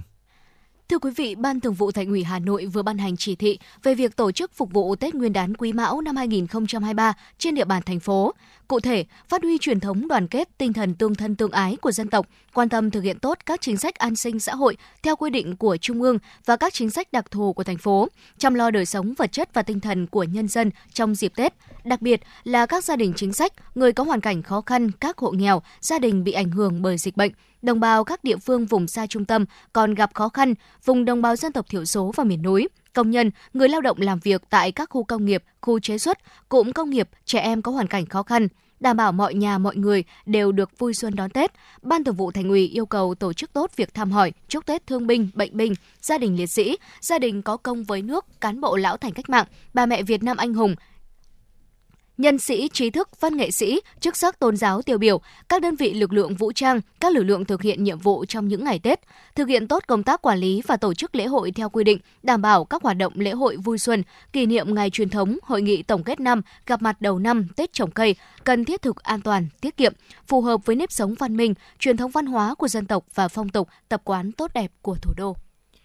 Thưa quý vị, để đảm bảo đủ hàng hóa thiết yếu phục vụ người dân trong những ngày cuối năm và Tết Nguyên đán Quý Mão 2023 sắp tới, Sở Công Thương Hà Nội cho biết, Hà Nội đã triển khai chương trình bình ổn thị trường các mặt hàng thiết yếu trên địa bàn thành phố năm 2022, trị giá khoảng 39.500 tỷ đồng. Lượng hàng hóa phục vụ người dân trong dịp cuối năm này tăng khoảng 15% so với năm trước. Chương trình bình ổn giá năm 2022 có 32 đơn vị được phê duyệt tham gia, trong đó có 16 đơn vị thuộc các tỉnh thành phố đăng ký tham gia. Các đơn vị đã không ngừng phát triển hệ thống phân phối nhằm đưa hàng hóa thiết yếu đến với người dân trên địa bàn thành phố. Đặc biệt, tại các huyện xa trung tâm, các đơn vị đã cung ứng tới hơn 12.000 điểm bán trên toàn thành phố Hà Nội, trong đó có 132 siêu thị, trên 8.000 cửa hàng kinh doanh tổng hợp và chuyên doanh, gần 1.300 sạp hàng các chợ truyền thống và hơn 500 bếp ăn tập thể.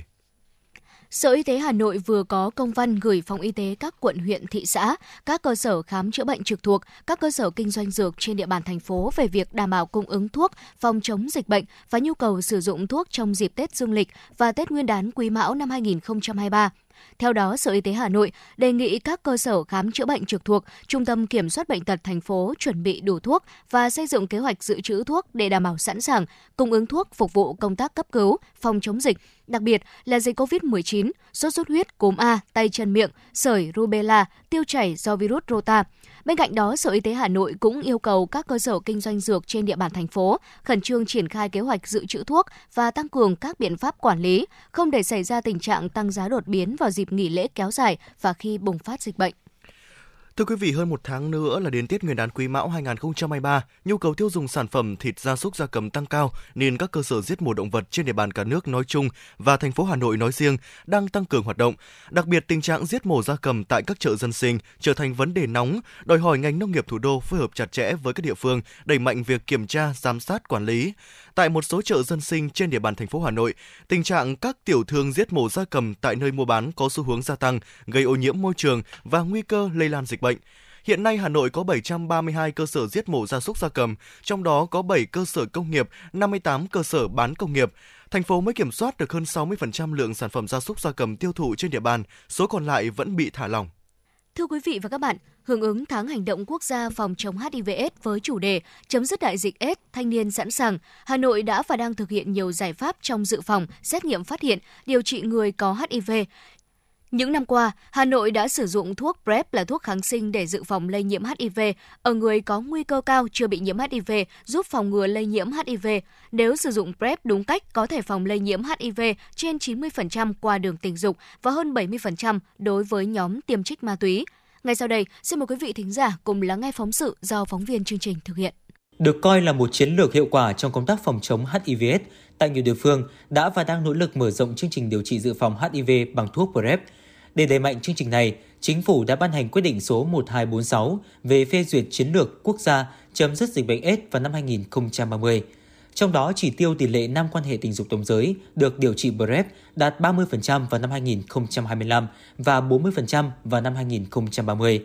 Ngay khi Tổ chức Y tế Thế giới khuyến cáo về hiệu quả của PrEP, Việt Nam đã nghiên cứu áp dụng triển khai trong bối cảnh tình hình dịch có sự thay đổi. Lây truyền HIV qua quan hệ tình dục là đường lây chính trong những năm gần đây và tỷ lệ nhiễm HIV tăng lên trong nhóm đồng giới. Năm 2017, Việt Nam đã triển khai cung cấp dịch vụ PrEP thí điểm tại Hà Nội và thành phố Hồ Chí Minh. Từ năm 2019 đến nay, với sự hỗ trợ từ dự án Quỹ Toàn cầu phòng chống HIVS, lao và sốt rét, Bộ Y tế đã mở rộng cung cấp dịch vụ PrEP tại 29 tỉnh thành phố với 210 cơ sở điều trị, trong đó có 49 cơ sở PrEP tư nhân và nhiều mô hình cung cấp dịch vụ PrEP đa dạng được triển khai phối hợp như PrEP qua cơ sở y tế công lập, cơ sở y tế tư nhân do cộng đồng làm chủ, PrEP tại nhà thuốc, PrEP lưu động, tele-PrEP, PrEP và mô hình chăm sóc sức khỏe toàn diện cho khách hàng. Là khách hàng thường xuyên của phòng khám ngoại trú Hoàng Mai thuộc Trung tâm Y tế quận Hoàng Mai, anh Nguyễn Văn Tê đã được hỗ trợ tư vấn cung cấp dịch vụ dự phòng lây nhiễm HIV bằng thuốc PrEP miễn phí. Hiện tại, đơn vị này đang điều trị PrEP cho 157 khách hàng đều sử dụng an toàn phòng lây nhiễm HIV. Anh Nguyễn Văn Tê, khách hàng điều trị PrEP quận Hoàng Mai và bác sĩ Bùi Xuân Hiệp, trưởng phòng ngoại trú Hoàng Mai, Trung tâm Y tế quận Hoàng Mai cho biết.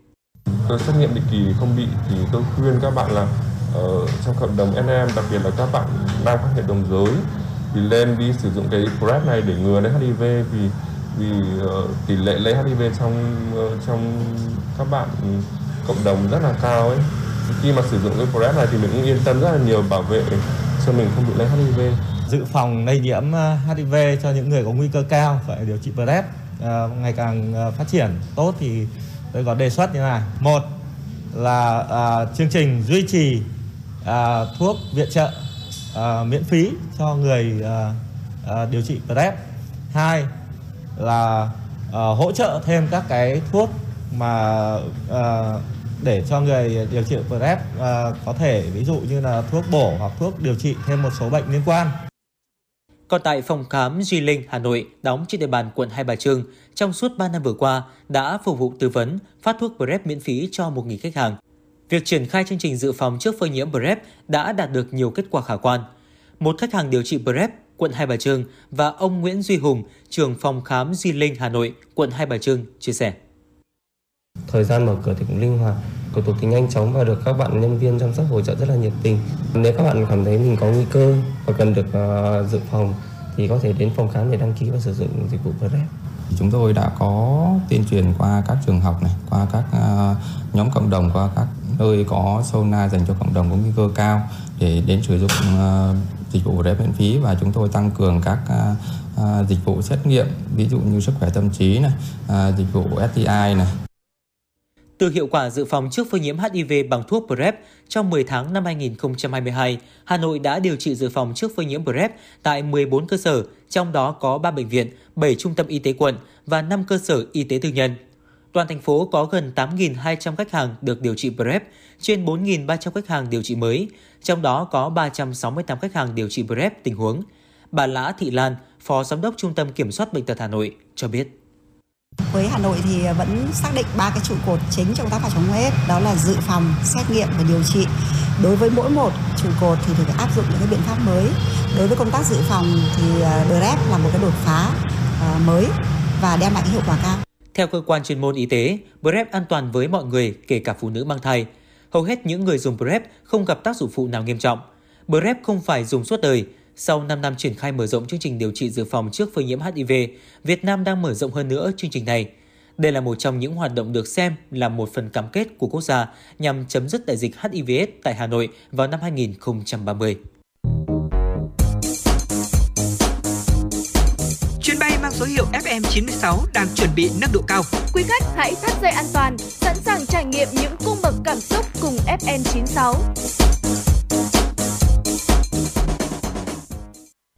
Thưa quý vị thính giả, chương trình xin được tiếp tục với những tin tức được cập nhật bởi biên tập viên Kim Oanh đẩy mạnh thông tin tuyên truyền trong cộng đồng người Việt Nam ở nước ngoài và bạn bè quốc tế, đồng thời huy động người Việt Nam ở nước ngoài tham gia giới thiệu, tiêu thụ sản phẩm và phát triển kênh phân phối ở nước ngoài là nội dung chính của kế hoạch số 313 của Ủy ban nhân dân thành phố Hà Nội về thực hiện năm 2023, triển khai đề án huy động người Việt Nam ở nước ngoài tham gia giới thiệu, tiêu thụ sản phẩm và phát triển các kênh phân phối hàng Việt Nam ở nước ngoài giai đoạn 2020-2024. Kế hoạch nêu rõ, năm nhóm nội dung triển khai thực hiện đề án trên trong trong năm 2023 bao gồm tăng cường công tác thông tin tuyên truyền, xây dựng cơ sở dữ liệu, tiếp tục triển khai các chương trình xúc tiến thương mại và kết nối doanh nghiệp Việt ở trong và ngoài nước, đồng thời phát triển hệ thống phân phối ở nước ngoài, định hướng bán hàng Việt qua các sàn thương mại điện tử, triển khai công tác hội nhập kinh tế quốc tế.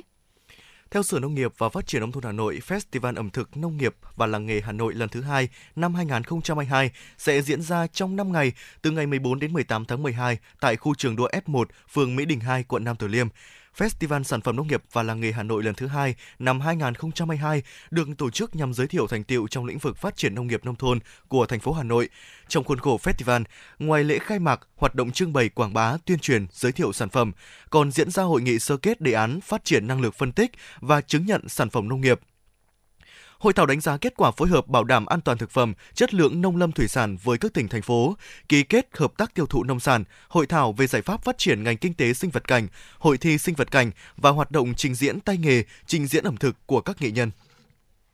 Bộ Tài chính vừa công bố lấy ý kiến đối với dự thảo lần 2 nghị quyết của Ban Thường vụ Quốc hội về mức thuế bảo vệ môi trường đối với xăng dầu, mỡ nhờn trong năm 2023. Theo đó, thay vì kiến nghị áp dụng thuế suất linh hoạt 4 mức thuế tùy theo diễn biến giá dầu thô thế giới, thì Bộ Tài chính lại đề xuất tiếp tục áp dụng mức giá sàn trong khung thuế trong cả năm 2023. Cụ thể, các mức thuế bảo vệ môi trường với mặt hàng xăng sẽ giảm từ 4.000 đồng một lít xuống mức sàn 1.000 đồng một lít, nhiên liệu bay từ 3.000 đồng một lít xuống mức sàn 1.000 đồng một lít, dầu diesel giảm từ 2.000 đồng một lít xuống mức sàn 500 đồng một lít, dầu ma rút, dầu nhờn giảm từ 2.000 đồng một lít xuống mức sàn 300 đồng một lít, mỡ nhờn giảm từ 2.000 đồng trên 1 kg xuống mức sàn 300 đồng trên 1 kg, dầu hỏa giảm từ 1.000 đồng trên 1 lít xuống mức sàn là 300 đồng một lít. Thống kê của Bộ Công Thương cho thấy giá lợn hơi có xu hướng giảm trong nửa cuối tháng 11 năm 2022 do sức mua trên thị trường yếu, trong khi nguồn cung thịt lợn dồi dào, dù là chi phí thức ăn chăn nuôi vẫn ở mức cao. Theo Cục xuất nhập khẩu Bộ Công Thương trong nửa cuối tháng 11 2022, tại khu vực phía Bắc, giá lợn hơi ở hầu hết các tỉnh thành phố dao động trong khoảng 52 đến 56.000 đồng một kg, giảm 2.000 đến 3.000 đồng một kg so với cuối tháng 10 2022. Ở khu vực miền Trung Tây Nguyên, giá lợn hơi hiện dao động trong khoảng 52.000 đến 56.000 đồng một kg, giảm 2.000 đến 3.000 đồng một kg so với cuối tháng 11 2022. Tại khu vực phía Nam, giá lợn hơi dao động trong khoảng 51.000 đến 55.000 đồng một kg, giảm 1 đến 2.000 đồng một kg so với cuối tháng 10 năm 2022. Thưa quý vị, gần 2 tháng nữa là đến Tết Nguyên đán Quý Mão năm 2023, nhu cầu thực phẩm cho ngày Tết cũng sẽ tăng lên, trong đó có nhu cầu sử dụng thịt gia súc gia cầm. Tuy nhiên, mức tăng sẽ không như kỳ vọng bởi nguồn cung trong nước ở mức cao. Theo thống kê của Bộ Nông nghiệp và Phát triển Nông thôn, hiện tổng đàn lợn cả nước khoảng 28,6 triệu con, sản lượng ước đạt 3,23 triệu tấn thịt lợn. Với đà tăng trưởng như hiện nay, nếu không gặp bất lợi về dịch bệnh, thì nguồn cung thịt lợn từ nay đến cuối năm và dịp Tết Nguyên đán sẽ được đảm bảo. Năm 2023, toàn ngành chăn nuôi phấn đấu tổng sản lượng thịt hơi các loại đạt khoảng từ 7 đến 7,5 triệu tấn, tăng từ 5 đến 5,5% so với năm 2022. Sản lượng thịt hơi đạt trên 4,5 triệu tấn, tăng 4%. Sản lượng thịt gia cầm đạt khoảng 2,1 triệu tấn, tăng 4,8% so với năm 2022. Thưa quý vị, bảo hiểm y tế là chế độ bảo hiểm của Đảng và Nhà nước vì quyền lợi của người lao động và nhân dân được nhà nước bảo hộ do cơ quan bảo hiểm xã hội thực hiện. Người tham gia bảo hiểm y tế hộ gia đình là những người cùng đăng ký thường trú hoặc cùng đăng ký tạm trú tại một chỗ ở hợp pháp theo quy định của pháp luật về cư trú hoặc người sinh sống trong cơ sở bảo trợ xã hội, trừ những người đã có thẻ bảo hiểm y tế thuộc nhóm đối tượng khác trước sắc, trước việc, nhà tu hành, người sinh sống trong cơ sở bảo trợ xã hội mà không được ngân sách nhà nước hỗ trợ đóng bảo hiểm y tế. Mức đóng bảo hiểm y tế của người thứ nhất bằng 4,5% mức lương cơ sở, tương ứng là 804.600 đồng một năm. Đặc biệt, nhà nước có chính sách hỗ trợ mức đóng cho các thành viên hộ gia đình cùng với tham gia trong năm tài chính, cụ thể như sau Người thứ hai đóng 563.220 đồng một năm, bằng 70% mức đóng của người thứ nhất. Người thứ ba đóng 482.760 đồng một năm, bằng 60% mức đóng của người thứ nhất. Người thứ tư đóng 402.300 đồng một năm, bằng 50% mức đóng của người thứ nhất. Từ người thứ năm trở đi, đóng 321.840.000 đồng một năm, bằng 40% mức đóng của người thứ nhất. Người tham gia bảo hiểm y tế hộ gia đình có thể lựa chọn phương thức đóng 3 tháng, 6 tháng hoặc 12 tháng một lần, quyền lợi của người tham gia bảo hiểm y tế hộ gia đình được lựa chọn đăng ký khám chữa bệnh ban đầu theo quy định và thay đổi nơi đăng ký khám chữa bệnh ban đầu vào đầu tháng mỗi quý. Được Quỹ Bảo hiểm Y tế thanh toán từ 80 đến 100% chi phí khám chữa bệnh bảo hiểm y tế theo quy định. Trường hợp người tham gia bảo hiểm y tế hộ gia đình khám chữa bệnh không đúng tuyến, quỹ bảo hiểm y tế thanh toán trong phạm vi, mức hưởng và tỷ lệ hưởng theo quy định như sau. 100% chi phí khám chữa bệnh ngoại trú, nội trú tại bệnh viện tuyến huyện, 100% chi phí khám chữa bệnh nội trú tại bệnh viện tuyến tỉnh, 40% chi phí khám chữa bệnh nội trú bệnh viện tuyến trung ương. Người tham gia bảo hiểm y tế khi đến khám chữa bệnh xuất trình căn cước công dân gắn chip hoặc thẻ bảo hiểm y tế và giấy tờ tùy thân có ảnh hợp lệ hoặc hình ảnh thẻ bảo hiểm y tế trên ứng dụng ID, bảo hiểm xã hội số. Mọi thủ tục tham gia liên hệ trực tiếp với các tổ chức dịch vụ thu bảo hiểm xã hội, bảo hiểm y tế hoặc cơ quan bảo hiểm xã hội gần nhất. Để được chia sẻ gánh nặng về tài chính khi không may bị ốm đau bệnh tật, hãy tham gia bảo hiểm y tế hộ gia đình ngay hôm nay để được chăm sóc sức khỏe cho bản thân và gia đình.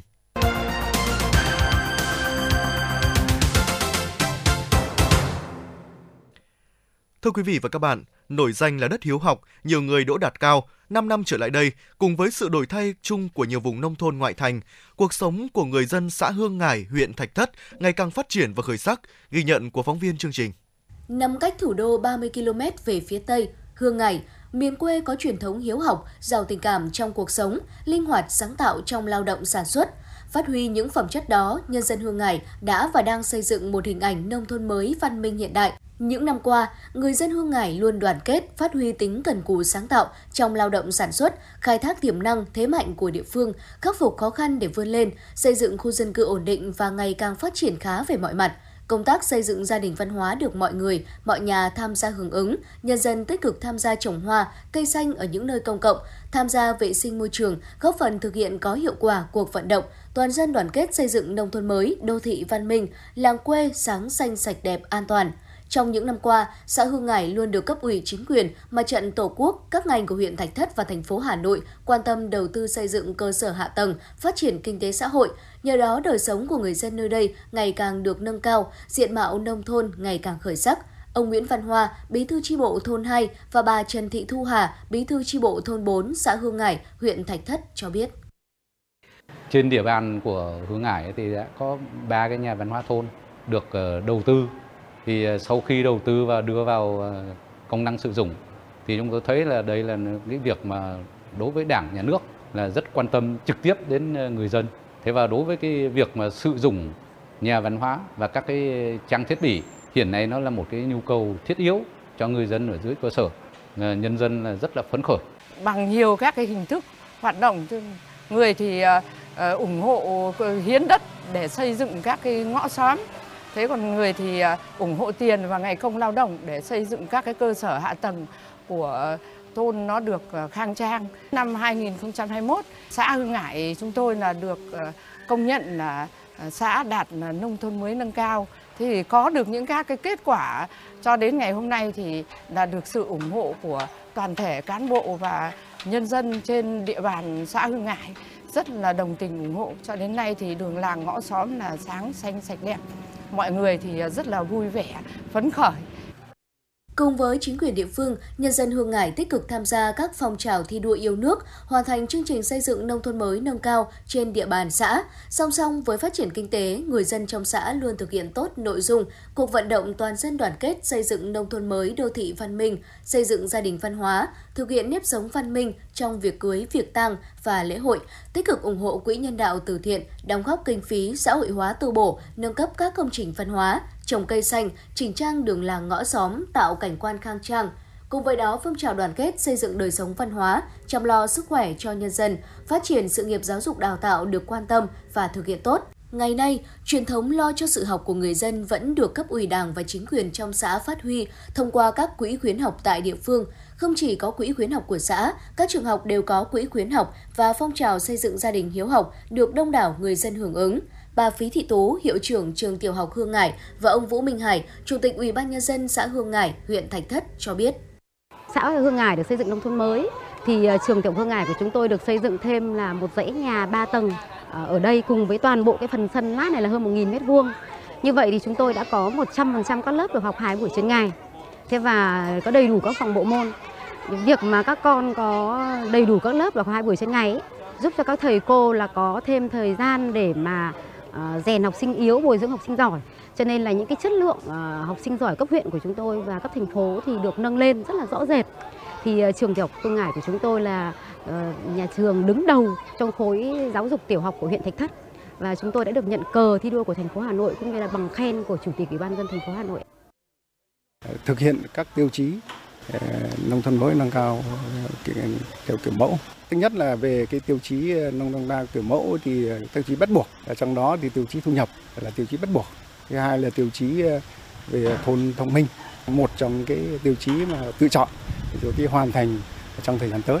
để cố gắng để đạt cái các nông thôn kiểu mẫu trong thời gian năm 2023. Xã Hương Ngải đang chuyển mình trong phát triển kinh tế xã hội, đời sống người dân không ngừng được nâng cao. Hương Ngải đang được những người con cần cù, giỏi giang ngày đêm vun đắp, đem tài năng của mình để đóng góp cho sự phát triển quê hương đất nước. Có thể thấy các phong trào, cuộc vận động thời gian qua đã góp phần quan trọng thúc đẩy sự phát triển kinh tế xã hội, đặc biệt là xây dựng nông thôn mới, đô thị văn minh tại các địa phương. Qua phong trào đã nâng cao ý thức tự quản ở các khu dân cư, khơi dậy và phát huy truyền thống đoàn kết tương thân tương ái, làm cho các giá trị văn hóa thấm sâu vào mỗi người, mỗi gia đình và cộng đồng, góp phần xây dựng môi trường văn hóa lành mạnh, tạo nền tảng vững chắc để xây dựng thủ đô ngày càng giàu đẹp, văn minh.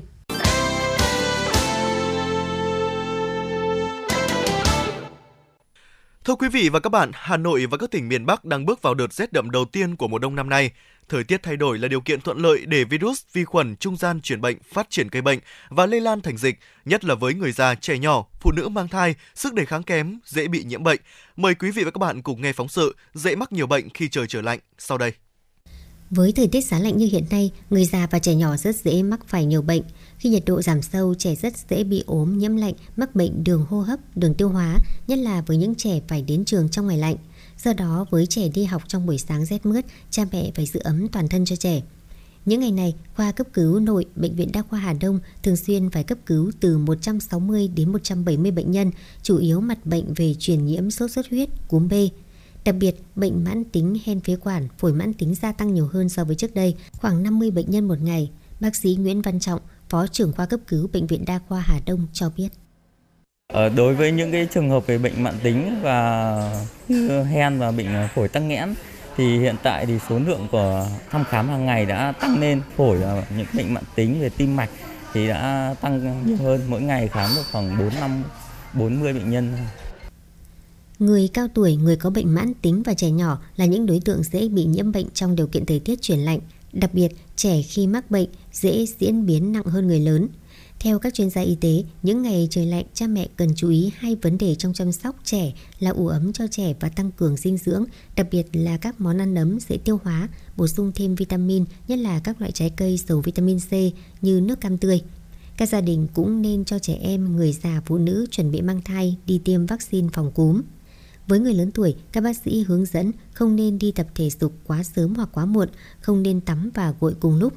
Đặc biệt cũng nên chú ý đến dinh dưỡng, mặc đủ ấm và nên chú ý theo dõi sức khỏe, đặc biệt là người có bệnh nền. Bà Nguyễn Thanh Hòa, phường Phú Lương, quận Hà Đông và bà Đinh Thị Hiền, huyện Thanh Oai cho biết. Vâng, những ngày lạnh như này tôi thấy sức khỏe có giảm yếu và đau nhức ừ, cơ thể. Thế có đờm, ờ, ho nhiều buổi buổi sáng tôi đi khám thì để kiểm tra uống thuốc thường xuyên cho nó đảm bảo sức khỏe. À, cháu à, ho sốt sốt 39 độ thì à, đưa đến viện thì khám thì cháu bị uh, viêm phế quản với cả sốt cao thì là bác sĩ cho nhập viện Người cao tuổi và những người có nguy cơ cao tăng huyết áp, bệnh tim mạch cần lưu ý kiểm soát huyết áp của mình, tránh uống rượu bia, giảm ăn mỡ và kiểm tra mỡ trong máu định kỳ giữ ấm cơ thể bằng cách mặc ấm đội mũ, mang tất chân, găng tay đầy đủ. Không thay đổi tư thế đột ngột có thể gây tai biến do não thiếu máu. Khi tỉnh giấc nên nằm trên giường một lúc cho tỉnh hẳn, sau đó ngồi dậy, chờ một lúc rồi đặt hai chân xuống giường, tiếp tục chờ một lúc mới đứng dậy bước đi. Ngoài ra người cao tuổi nên tránh ra ngoài trời lạnh vào ban đêm hoặc sáng sớm. Việc vận động, nghỉ ngơi và ăn uống hợp lý cần được thực hiện nghiêm túc trong sinh hoạt hàng ngày. Cần ăn đủ chất tăng cường cá, ngũ cốc thô và rau quả, hạn chế các loại thịt đỏ, thức ăn nhanh, đồ ngọt, rượu, thuốc lá. Người cao tuổi nên ăn nhiều bữa trong ngày để cung cấp đủ năng lượng. Ăn thức ăn mềm, dễ tiêu hóa như cháo, súp, sữa, bột dinh dưỡng, ăn nhiều rau quả tươi, uống các vitamin tổng hợp, uống đủ nước. Với trẻ nhỏ do trọng lượng cơ thể thấp, khả năng sinh nhiệt để duy trì nhiệt độ cơ thể hạn chế nên càng dễ bị các biến chứng do nhiễm lạnh. Do đó, phòng bệnh cho trẻ khi trời lạnh bằng cách cho trẻ vui chơi nơi kín gió, thường xuyên kiểm tra nhiệt độ cơ thể của trẻ, đặc biệt là ban đêm. Giữ ấm cơ thể, đặc biệt là bàn chân bàn tay, ngực, cổ, đầu, nhất là khi trẻ ở ngoài đường. Khi trẻ chơi đùa ra mồ hôi cần lau mồ hôi vì nếu không trẻ sẽ bị cảm lạnh, viêm họng, viêm phổi. Cho trẻ ăn uống đảm bảo dinh dưỡng, ăn nhiều hoa quả để giúp cơ thể tăng cường vitamin, nâng cao sức đề kháng. Bác sĩ Vương Thị Thúy Hoài, Phó trưởng khoa nhi, Bệnh viện Đa khoa Hà Đông nói. Cái mặt bệnh của các cái thời tiết thay đổi thì chúng ta biết rồi cái thời tiết lạnh sẽ ảnh hưởng rất là nhiều đến cái hệ hô hấp của em bé, các liêm mạc. Chính vì thế mà em bé sẽ dễ nhiễm các cái virus cũng như vi khuẩn. Và các mặt bệnh đó là các cái viêm họng, viêm phế quản, viêm tiểu phế quản hay là viêm phổi. Ở người già yếu, người bị tăng huyết áp sơ vữa động mạch khi trời lạnh dễ dẫn tới các bệnh lý tim mạch như rối loạn nhịp tim, cơn tăng huyết áp gây tai biến mạch máu não, đột quỵ, liệt dây thần kinh số 7 ngoại biên, gây méo miệng, liệt mặt, tê cóng. Bên cạnh đó, thời tiết lạnh kích thích hệ thần kinh trung ương làm tăng co mạch, từ đó dẫn đến bị tăng huyết áp, tai biến mạch máu não. Theo ghi nhận của phóng viên, khi thời tiết chuyển lạnh, các bệnh viện đều đã chủ động kiểm tra hệ thống phòng bệnh đảm bảo kín gió, dự trù đầy đủ trang thiết bị như quạt sưởi cho những buồng cấp cứu sơ sinh, thủ thuật, đảm bảo công tác khám chữa bệnh tại các cơ sở y tế cho người dân. Quý vị và các bạn đang nghe chương trình Truyền động Hà Nội chiều được phát sóng trực tiếp trên tần số FM 96 MHz của Đài Phát thanh và Truyền hình Hà Nội. Chỉ đạo nội dung Nguyễn Kim Khiêm, chỉ đạo sản xuất Nguyễn Tiến Dũng, tổ chức sản xuất Lê Xuân Luyến, biên tập Quang Hưng, MC Thu Thảo Võ Nam, thư ký Kim Dung cùng kỹ thuật viên Quốc Hoàn phối hợp thực hiện. Còn ngay bây giờ, mời quý vị thính giả hãy giữ sóng để cùng lắng nghe một giai điệu âm nhạc ca khúc Trở về dòng sông tuổi thơ qua phần thể hiện của ca sĩ Thu Phương.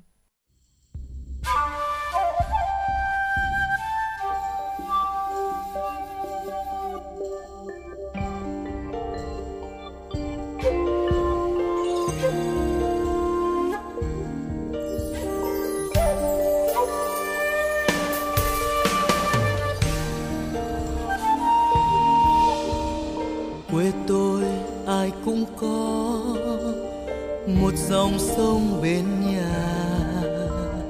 con sông quê gắn bó với tuổi thơ đời tôi. Bao năm xa quê ấy, trong mơ tôi vẫn thấy. Hôm nay tôi trở về, lòng chợt vui, thấy sông không già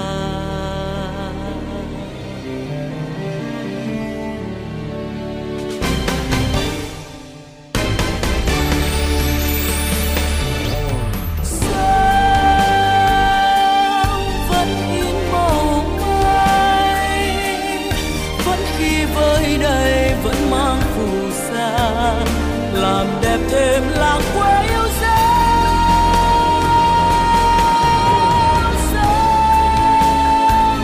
vẫn như thuở ấy, có con đò ngang đón đưa người sang và từng đêm hát du đôi bờ. Trong tim ai cũng có một dòng sông riêng mình tim tôi luôn gắn bó với dòng sông tuổi thơ. Con sông tôi tắm mát, con sông tôi đã hát, con sông cho tôi đậm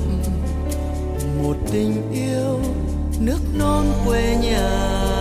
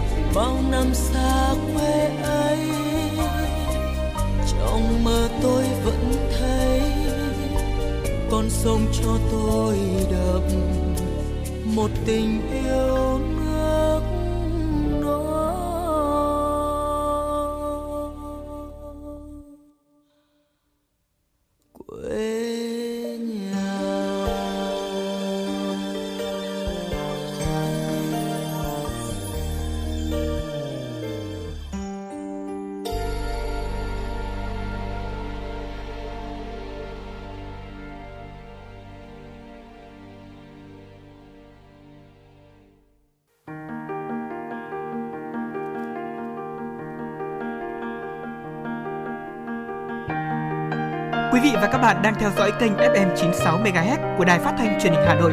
Hãy giữ sóng và tương tác với chúng tôi theo số điện thoại 024 3773 6688. FM 96 đồng hành trên mọi nẻo đường. Thưa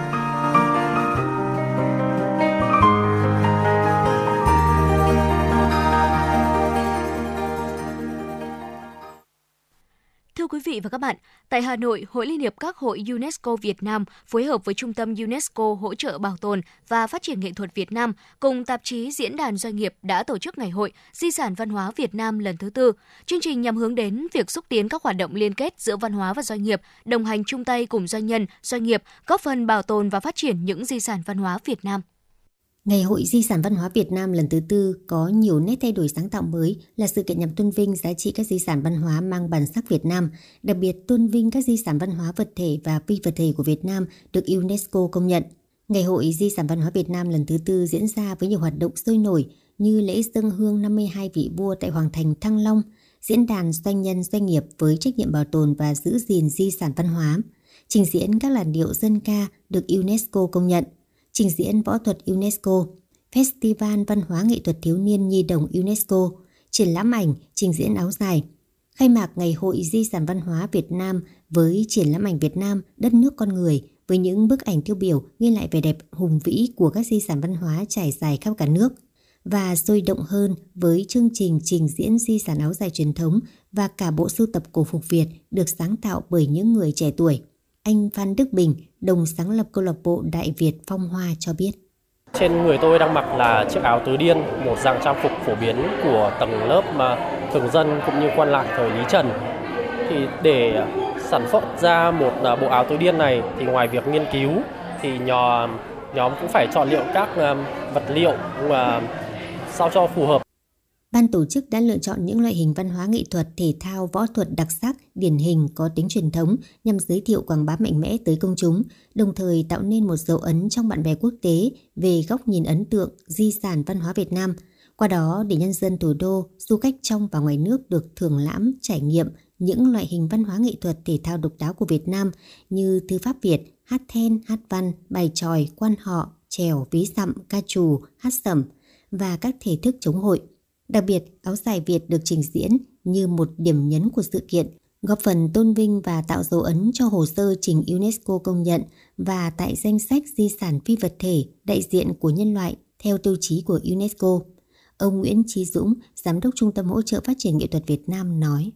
Là quảng bá về những cái di sản, về những cái nét văn hóa đẹp của Việt Nam và càng ngày chúng tôi càng đi theo cái cách là đi sâu vào từng nét văn hóa một Ví dụ như năm nay chủ đề của chúng tôi là áo dài thì chúng tôi à, nhân cái việc là Việt Nam mình đang đưa cái vấn đề áo dài để UNESCO công nhận thì chúng tôi hỗ trợ cái sự à, nhanh chóng cho đưa những tư liệu và chứng minh được cái câu chuyện áo dài Việt Nam. Trong khuôn khổ ngày hội, Diễn đàn Doanh nhân Doanh nghiệp với trách nhiệm bảo tồn và gìn giữ di sản văn hóa đã nhấn mạnh việc huy động trí tuệ công sức, sáng kiến của toàn xã hội nhằm sáng tạo, duy trì và trao quyền di sản văn hóa. Diễn đàn cũng đã nêu bật vai trò quan trọng của cộng đồng, các doanh nhân doanh nghiệp trong việc tham gia bảo tồn di sản. nhà nước đóng vai trò tạo ra khuôn khổ pháp lý và cơ chế chính sách, còn cộng đồng doanh nhân doanh nghiệp thực thi bảo vệ, gìn giữ, lưu truyền và phát huy giá trị di sản. Diễn đàn khẳng định việc bảo vệ, bảo tồn và gìn giữ di sản văn hóa đã có phần làm đa dạng phong phú nền văn hóa của các dân tộc vùng miền và đất nước, làm dày dặn hơn kho tàng di sản văn hóa Việt Nam, từ đó tạo nên nền tảng tinh thần động lực quan trọng thúc đẩy đất nước phát triển, đưa giá trị văn hóa, hình ảnh đất nước, con người, sở hữu di sản đến với bạn bè quốc tế. Ông Phạm Hà, Chủ tịch Lux Group chia sẻ. Tôi nghĩ là cái chúng ta có rất là giàu có về về di sản nhưng mà chúng ta không thể ăn mày di sản và chúng ta phải sáng tạo trên di sản tạo ra được những cái trải nghiệm mới, những cái cảm xúc mới cho du du khách khi họ đến với với, cả Việt Nam. Rõ ràng là vẫn có những cái trên cái nền tảng là, là di sản văn hóa nhưng chúng ta phải sáng tạo tạo ra cái những đưa những cái hơi thở những yếu tố mới là tạo cho những cái, cái, cái trải nghiệm mới cho du khách đến và họ đến được nhiều lần hơn. Công ước của UNESCO khẳng định không có văn hóa nếu không có sự tham gia tự giác của người dân và cộng đồng. Hiện với sự chung tay của cộng đồng doanh nghiệp, đặc biệt là doanh nghiệp hưởng lợi từ di sản đang góp phần quan trọng bảo tồn và phát huy giá trị di sản văn hóa Việt Nam.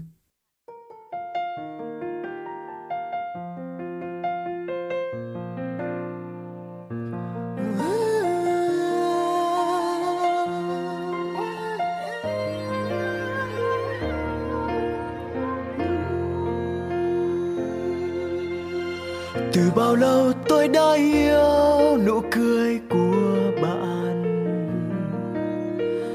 Từ bao lâu tôi đã yêu quê hương việt nam? Những con đường nên thơ và những dòng sông ước mơ. Từ trái tim xin một lời, tôi yêu việt nam, tôi yêu việt nam.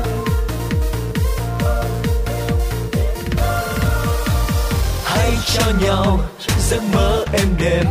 trên đường đi tới tương lai. Và hãy cho nhau khúc hát yêu đời, nụ cười chăn chứa trên môi. Một niềm tin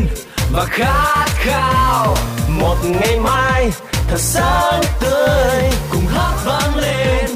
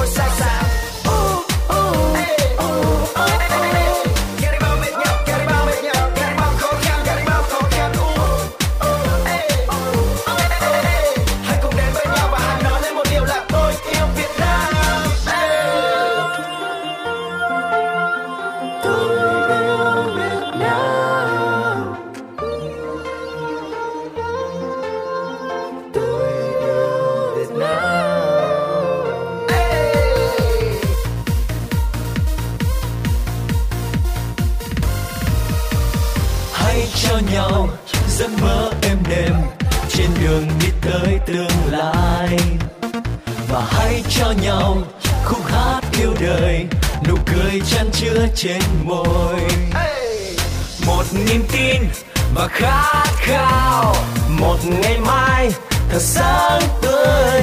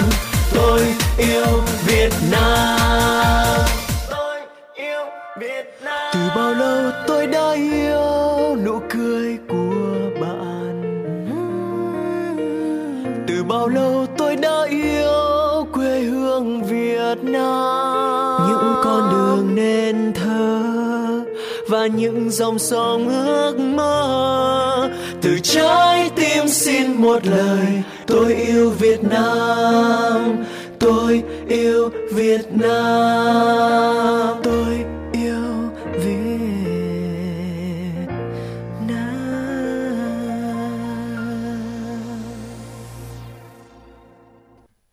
Thưa quý vị và các bạn, chương trình Chủ động Hà Nội chiều ngày hôm nay xin được tiếp tục với những tin tức thời sự đáng chú ý do biên tập viên Kim Oanh thực hiện. Thưa quý vị, giá vàng sáng nay trên thị trường quốc tế tiếp tục giảm, đồng đô la Mỹ đã đảo chiều tăng mạnh trên thị trường quốc tế, gây áp lực cho vàng. Tuy nhiên, lực cầu tăng mạnh từ quỹ lớn và các ngân hàng trung ương đã khiến giá vàng thế giới chỉ giảm nhẹ, còn SJC tăng mạnh. Giá vàng SJC tại thị trường tự do trong nước sáng nay đi ngang, nhưng doanh nghiệp tăng mạnh so với chốt phiên trước. Cụ thể, giá vàng SJC tại thị trường thành phố Hồ Chí Minh giao dịch mua bán quanh mức 66,35 đến 67,15 triệu đồng một lượng. Tại Hà Nội và Đà Nẵng, giá vàng SJC giao dịch mua bán trong khoảng 66,35 đến 67,17 triệu đồng một lượng. Các thị trường trên đều đi ngang trong cả chiều mua vào và chiều bán ra so với chốt phiên trước. Thưa quý vị, tỷ giá trung tâm cặp đồng tiền Việt Nam đồng đô la Mỹ được Ngân hàng Nhà nước công bố áp dụng trong ngày hôm nay ở mức 23.660 đồng, tăng 2 đồng so với mức công bố trước. Cụ thể, lúc 8 giờ 55 phút, Vietcombank niêm yết giá mua bán đô la Mỹ ở mức 23.830 đến 24.140 đồng trên một đô la Mỹ, đi ngang cả chiều mua và chiều bán so với mức niêm yết trước. BIDV niêm yết giá mua bán đô la Mỹ ở mức là 23.860 đến 24.140 đồng trên một đô la Mỹ, đi ngang cả chiều mua vào và chiều bán ra so với mức niêm yết trước. Tỷ giá đô la Mỹ trên thị trường tự do sáng nay tiếp tục giảm mạnh so với phiên trước. Tại thị trường Hà Nội lúc 8 giờ 55 phút, đồng đô la Mỹ giao dịch mua bán ở quanh mức 24.348 và 24.418 đồng trên một đô la Mỹ, giảm 49 đồng trên một đô la Mỹ chiều mua vào và chiều bán ra so với phiên trước. Ngày hôm nay giá thép trong nước tiếp tục chuỗi ngày đi ngang, thương hiệu thép Hòa Phát tiếp tục ổn định với dòng thép cuộn CB240 ở mức 14.500 đồng một kg. Thép thanh vằn D10 CB300 có giá 14.600 đồng một kg. Thép Việt Ý không có biến động với thép cuộn CB240 ở mức 14.440 đồng một kg. Trong khi đó, thép D10 CB300 có giá 14.750 đồng 1 kg. Thương hiệu thép Việt Đức với hai dòng sản phẩm gồm thép cuộn CB240 ở mức 14.280 đồng 1 kg, với thép thanh vằn D10 CB300 có giá 14.690 đồng 1 kg. Với thép VAS, dòng thép cuộn CB240 ở mức 14.310 đồng 1 kg. Dòng thép thanh vằn D10 CB300 sau khi tăng mạnh giữ nguyên mức 14.620 đồng 1 kg.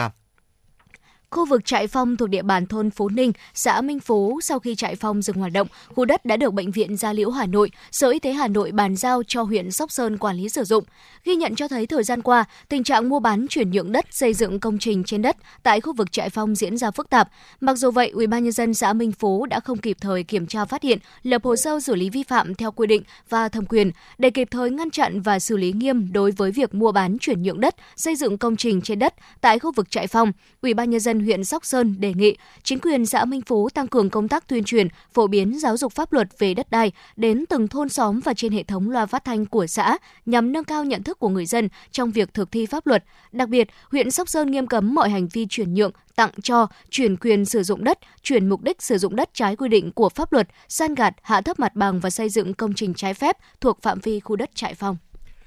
Thưa quý vị, vừa qua Tập đoàn Công nghệ CMC đã được vinh danh ở bảng xếp hạng 50 công ty kinh doanh hiệu quả nhất Việt Nam 2022, top 50, do tạp chí Nhịp cầu đầu tư công bố trong hội nghị xúc tiến đầu tư với chủ đề Kinh tế Việt Nam ngôi sao sáng nhất. Top 50 là bảng xếp hạng giá trị và uy tín do tạp chí Nhịp cầu đầu tư phối hợp cùng công ty chứng khoán Thiên Việt thực hiện thường niên với sự tham vấn của các chuyên gia kinh tế kinh doanh hàng đầu từ trường kinh doanh Harvard nhằm tìm kiếm và vinh danh các công ty kinh doanh hiệu quả trên thị trường chứng khoán Việt Nam. Đây là sự kiện quy mô lớn nhất từ trước tới nay với sự tham dự của lãnh đạo chính phủ, các định chế tài chính, chuyên gia trong và ngoài nước cùng lãnh đạo của các doanh nghiệp hàng đầu tại Việt Nam. Đội quản lý thị trường số 1 của Quản lý thị trường thành phố Hà Nội phối hợp với đội 4 phòng PC03 Công an thành phố Hà Nội vừa tiến hành kiểm tra cơ sở kinh doanh nằm trong khuôn viên công ty cổ phần thương mại Hiệp Hương, ngõ 11 Trần Vĩ, quận Cầu Giấy, Hà Nội. Cơ sở kinh doanh do ông Thiều Tiến Lợi, sinh năm 1986 là chủ. Thực tế kiểm tra, đoàn kiểm tra đã phát hiện gần 30.000 bộ quần áo, đôi giày, đôi găng tay có dấu hiệu giả mạo nhãn hiệu Adidas với mẫu mã quần áo của một số quốc gia như Bỉ, Nhật Bản và các câu lạc bộ Manchester United, Tottenham Hotspur đang bày bán tại cơ sở. Trung bình mỗi bộ quần áo thể thao hiệu Adidas, Nike được cơ sở đang bán từ 55.000 đồng đến 65.000 đồng một bộ. Toàn bộ hàng hóa được kinh doanh chủ yếu trên mạng xã hội. Đoàn kiểm tra đã tiến hành tạm giữ toàn bộ số hàng hóa có dấu hiệu giả mạo trên để củng cố hồ sơ và xử lý theo quy định. Bảo hiểm xã hội Việt Nam vừa có công văn gửi Bảo hiểm xã hội các tỉnh thành về việc đăng ký khám bệnh chữa bệnh bảo hiểm y tế ban đầu. Theo Bảo hiểm xã hội Việt Nam, qua kiểm tra giả soát dữ liệu trên hệ thống tổng hợp và phân tích dữ liệu tập trung, ngành Bảo hiểm xã hội Việt Nam hiện có một số thẻ bảo hiểm y tế đăng ký khám chữa bệnh tại các cơ sở khám chữa bệnh tuyến tỉnh trung ương không đúng đối tượng quy định. Do vậy, Bảo hiểm xã hội Việt Nam yêu cầu Bảo hiểm xã hội các tỉnh thành thực hiện tổ chức hướng dẫn đăng ký khám chữa bệnh bảo hiểm y tế ban đầu theo đúng quy định của Bộ Y tế, phối hợp với Sở Y tế xác định, lập công bố danh sách các cơ sở khám chữa bệnh đủ điều kiện đăng ký khám chữa bệnh bảo hiểm y tế và khả năng đáp ứng số lượng thẻ đã đăng ký khám chữa bệnh ban đầu của các cơ sở theo các tuyến trên địa bàn.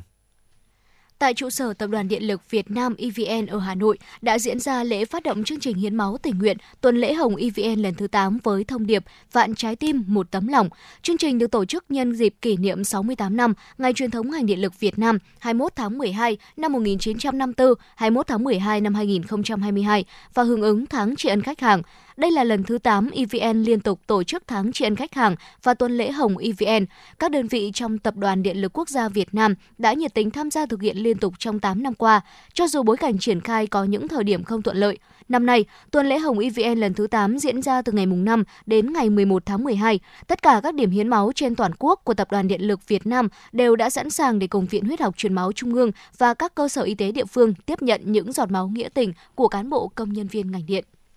Sau khi Sở Xây dựng Hà Nội có văn bản báo cáo về lát đá vỉa hè trên địa bàn, Phó Chủ tịch Ủy ban nhân dân thành phố Hà Nội Dương Đức Tuấn vừa có ý kiến chỉ đạo các sở ngành quận huyện tăng cường quản lý các dự án lát đá vỉa hè. Phó Chủ tịch Ủy ban nhân dân thành phố Hà Nội yêu cầu các đơn vị khẩn trương kiểm tra, đánh giá, thực hiện các giải pháp đồng bộ để khắc phục tình trạng hỏng hóc, xuống cấp của vỉa hè đảm bảo an toàn cho người dân phương tiện khi tham gia giao thông và mỹ quan đô thị. Ủy ban nhân dân thành phố Hà Nội giao Sở Xây dựng Hà Nội căn cứ chức năng nhiệm vụ được giao và chỉ đạo của Ủy ban nhân dân thành phố tại văn bản số 1385 để phối hợp với các sở ngành thành phố và đơn vị liên quan tăng cường kiểm tra kiểm soát, hướng dẫn Ủy ban nhân dân các quận huyện thị xã trong việc sử dụng vật liệu lát hè, vỉa hè, kết cấu hè và thẩm định, quy trình kỹ thuật trong thi công xây dựng, quản lý chất lượng xây dựng công trình theo phân cấp, đảm bảo phù hợp với quy chuẩn tiêu chuẩn kỹ thuật đang hiện hành. Thưa quý vị, theo yêu cầu từ phía Bộ Thông tin và Truyền thông, Apple đã điều chỉnh sai sót đưa hai quần đảo Hoàng Sa và Trường Sa vào bản đồ trên ứng dụng Apple Maps. Đây là ứng dụng bản đồ được cài đặt mặc định trên các thiết bị thông minh thuộc hệ sinh thái các sản phẩm Apple như iPhone, iPad, MacBook. Thời gian gần đây, dư luận trong nước bức xúc khi phát hiện không thể tìm thấy hai quần đảo Hoàng Sa và Trường Sa của Việt Nam trên ứng dụng bản đồ của Apple. Do đó, trên App Store, ứng dụng nhận hàng loạt đánh giá một sao từ người dùng Việt. Trước Apple, Facebook Meta cũng đã từng bị phát hiện thiếu quần đảo Hoàng Sa và Trường Sa của Việt Nam trong bản đồ năm 2020. Công ty này sau đó đã xin lỗi và khắc phục. Quý vị và các bạn đang trên chuyến bay mang số hiệu FM96. Hãy thư giãn, chúng tôi sẽ cùng bạn trên mọi cung đường. Hãy giữ sóng và tương tác với chúng tôi theo số điện thoại 024 3773 6688.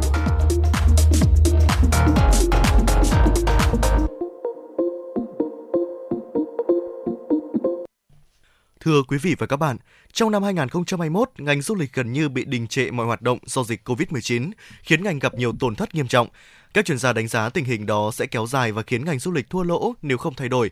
Và giải pháp duy nhất chính là chuyển đổi số ngành du lịch hay còn được gọi là du lịch số. Ngành du lịch Việt Nam đã và đang từng bước nỗ lực chuyển đổi từ kinh doanh du lịch truyền thống sang ứng dụng công nghệ số. Một trong những giải pháp thời gian qua chính là xây dựng hệ thống du lịch thông minh,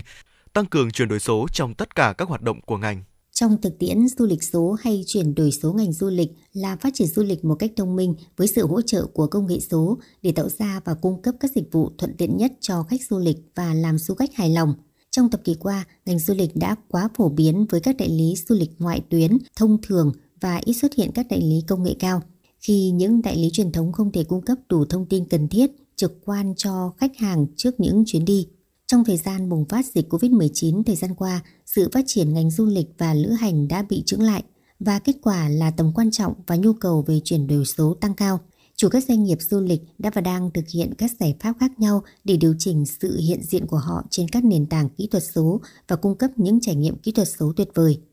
Ông Lê Xuân Kiêu, Giám đốc Trung tâm Hoạt động Văn hóa Khoa học Văn Miếu Quốc Tử Giám nói. Chúng tôi đã tập trung đẩy mạnh vào công tác chuyển đổi số.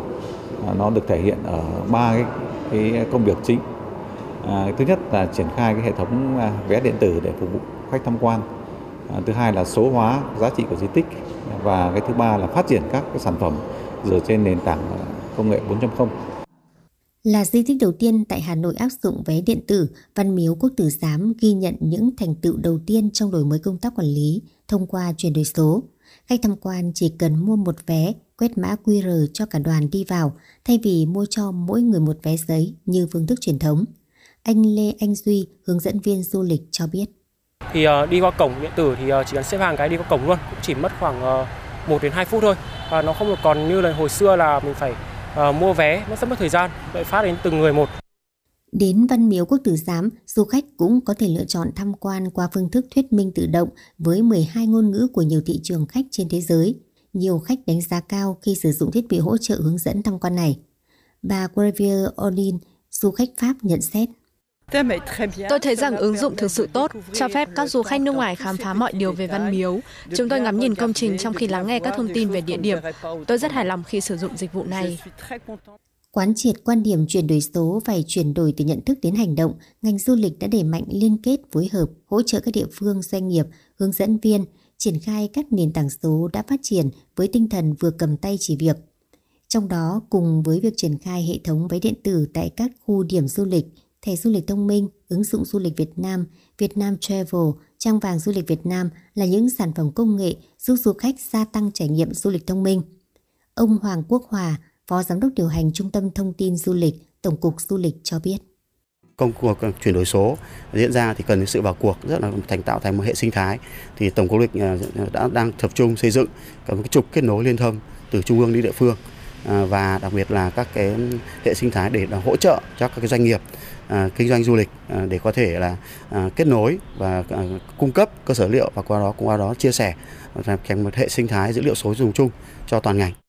Nhu cầu và cách đưa ra quyết định của khách hàng của ngành du lịch và lữ hành thay đổi nhanh chóng theo thời gian và với cách tiếp cận truyền thống, họ khó có thể đáp ứng được nhu cầu của khách hàng. Các công ty muốn phát triển mạnh cần phải cung cấp các điểm đến một cách linh hoạt để đáp ứng du khách của họ và phong phú thông tin trên nhiều nền tảng, đặc biệt trên các trang mạng xã hội để khách hàng có thể chia sẻ và khám phá. Như vậy, chuyển đổi số chắc chắn là yếu tố bắt buộc đối với các công ty du lịch muốn phát triển mạnh giữa thị trường du lịch cạnh tranh ngày nay. Tuy nhiên, những xu hướng số hóa này chỉ mang lại lợi ích khi doanh nghiệp của họ tương tác thường xuyên và nhất quán với khách hàng, lắng nghe họ và cố gắng hiểu nhu cầu của họ để liên tục cung cấp cho họ trải nghiệm tuyệt vời. Những chuyển động tích cực đã và đang hình thành môi trường du lịch số đồng bộ và tạo thuận tiện cho du khách. Đây chính là động lực để du lịch Việt Nam tiếp tục chuyển mình và bứt phá mạnh mẽ, tạo dựng điểm đến du lịch văn minh, chuyên nghiệp và hiện đại, từng bước vươn tầm khu vực và quốc tế.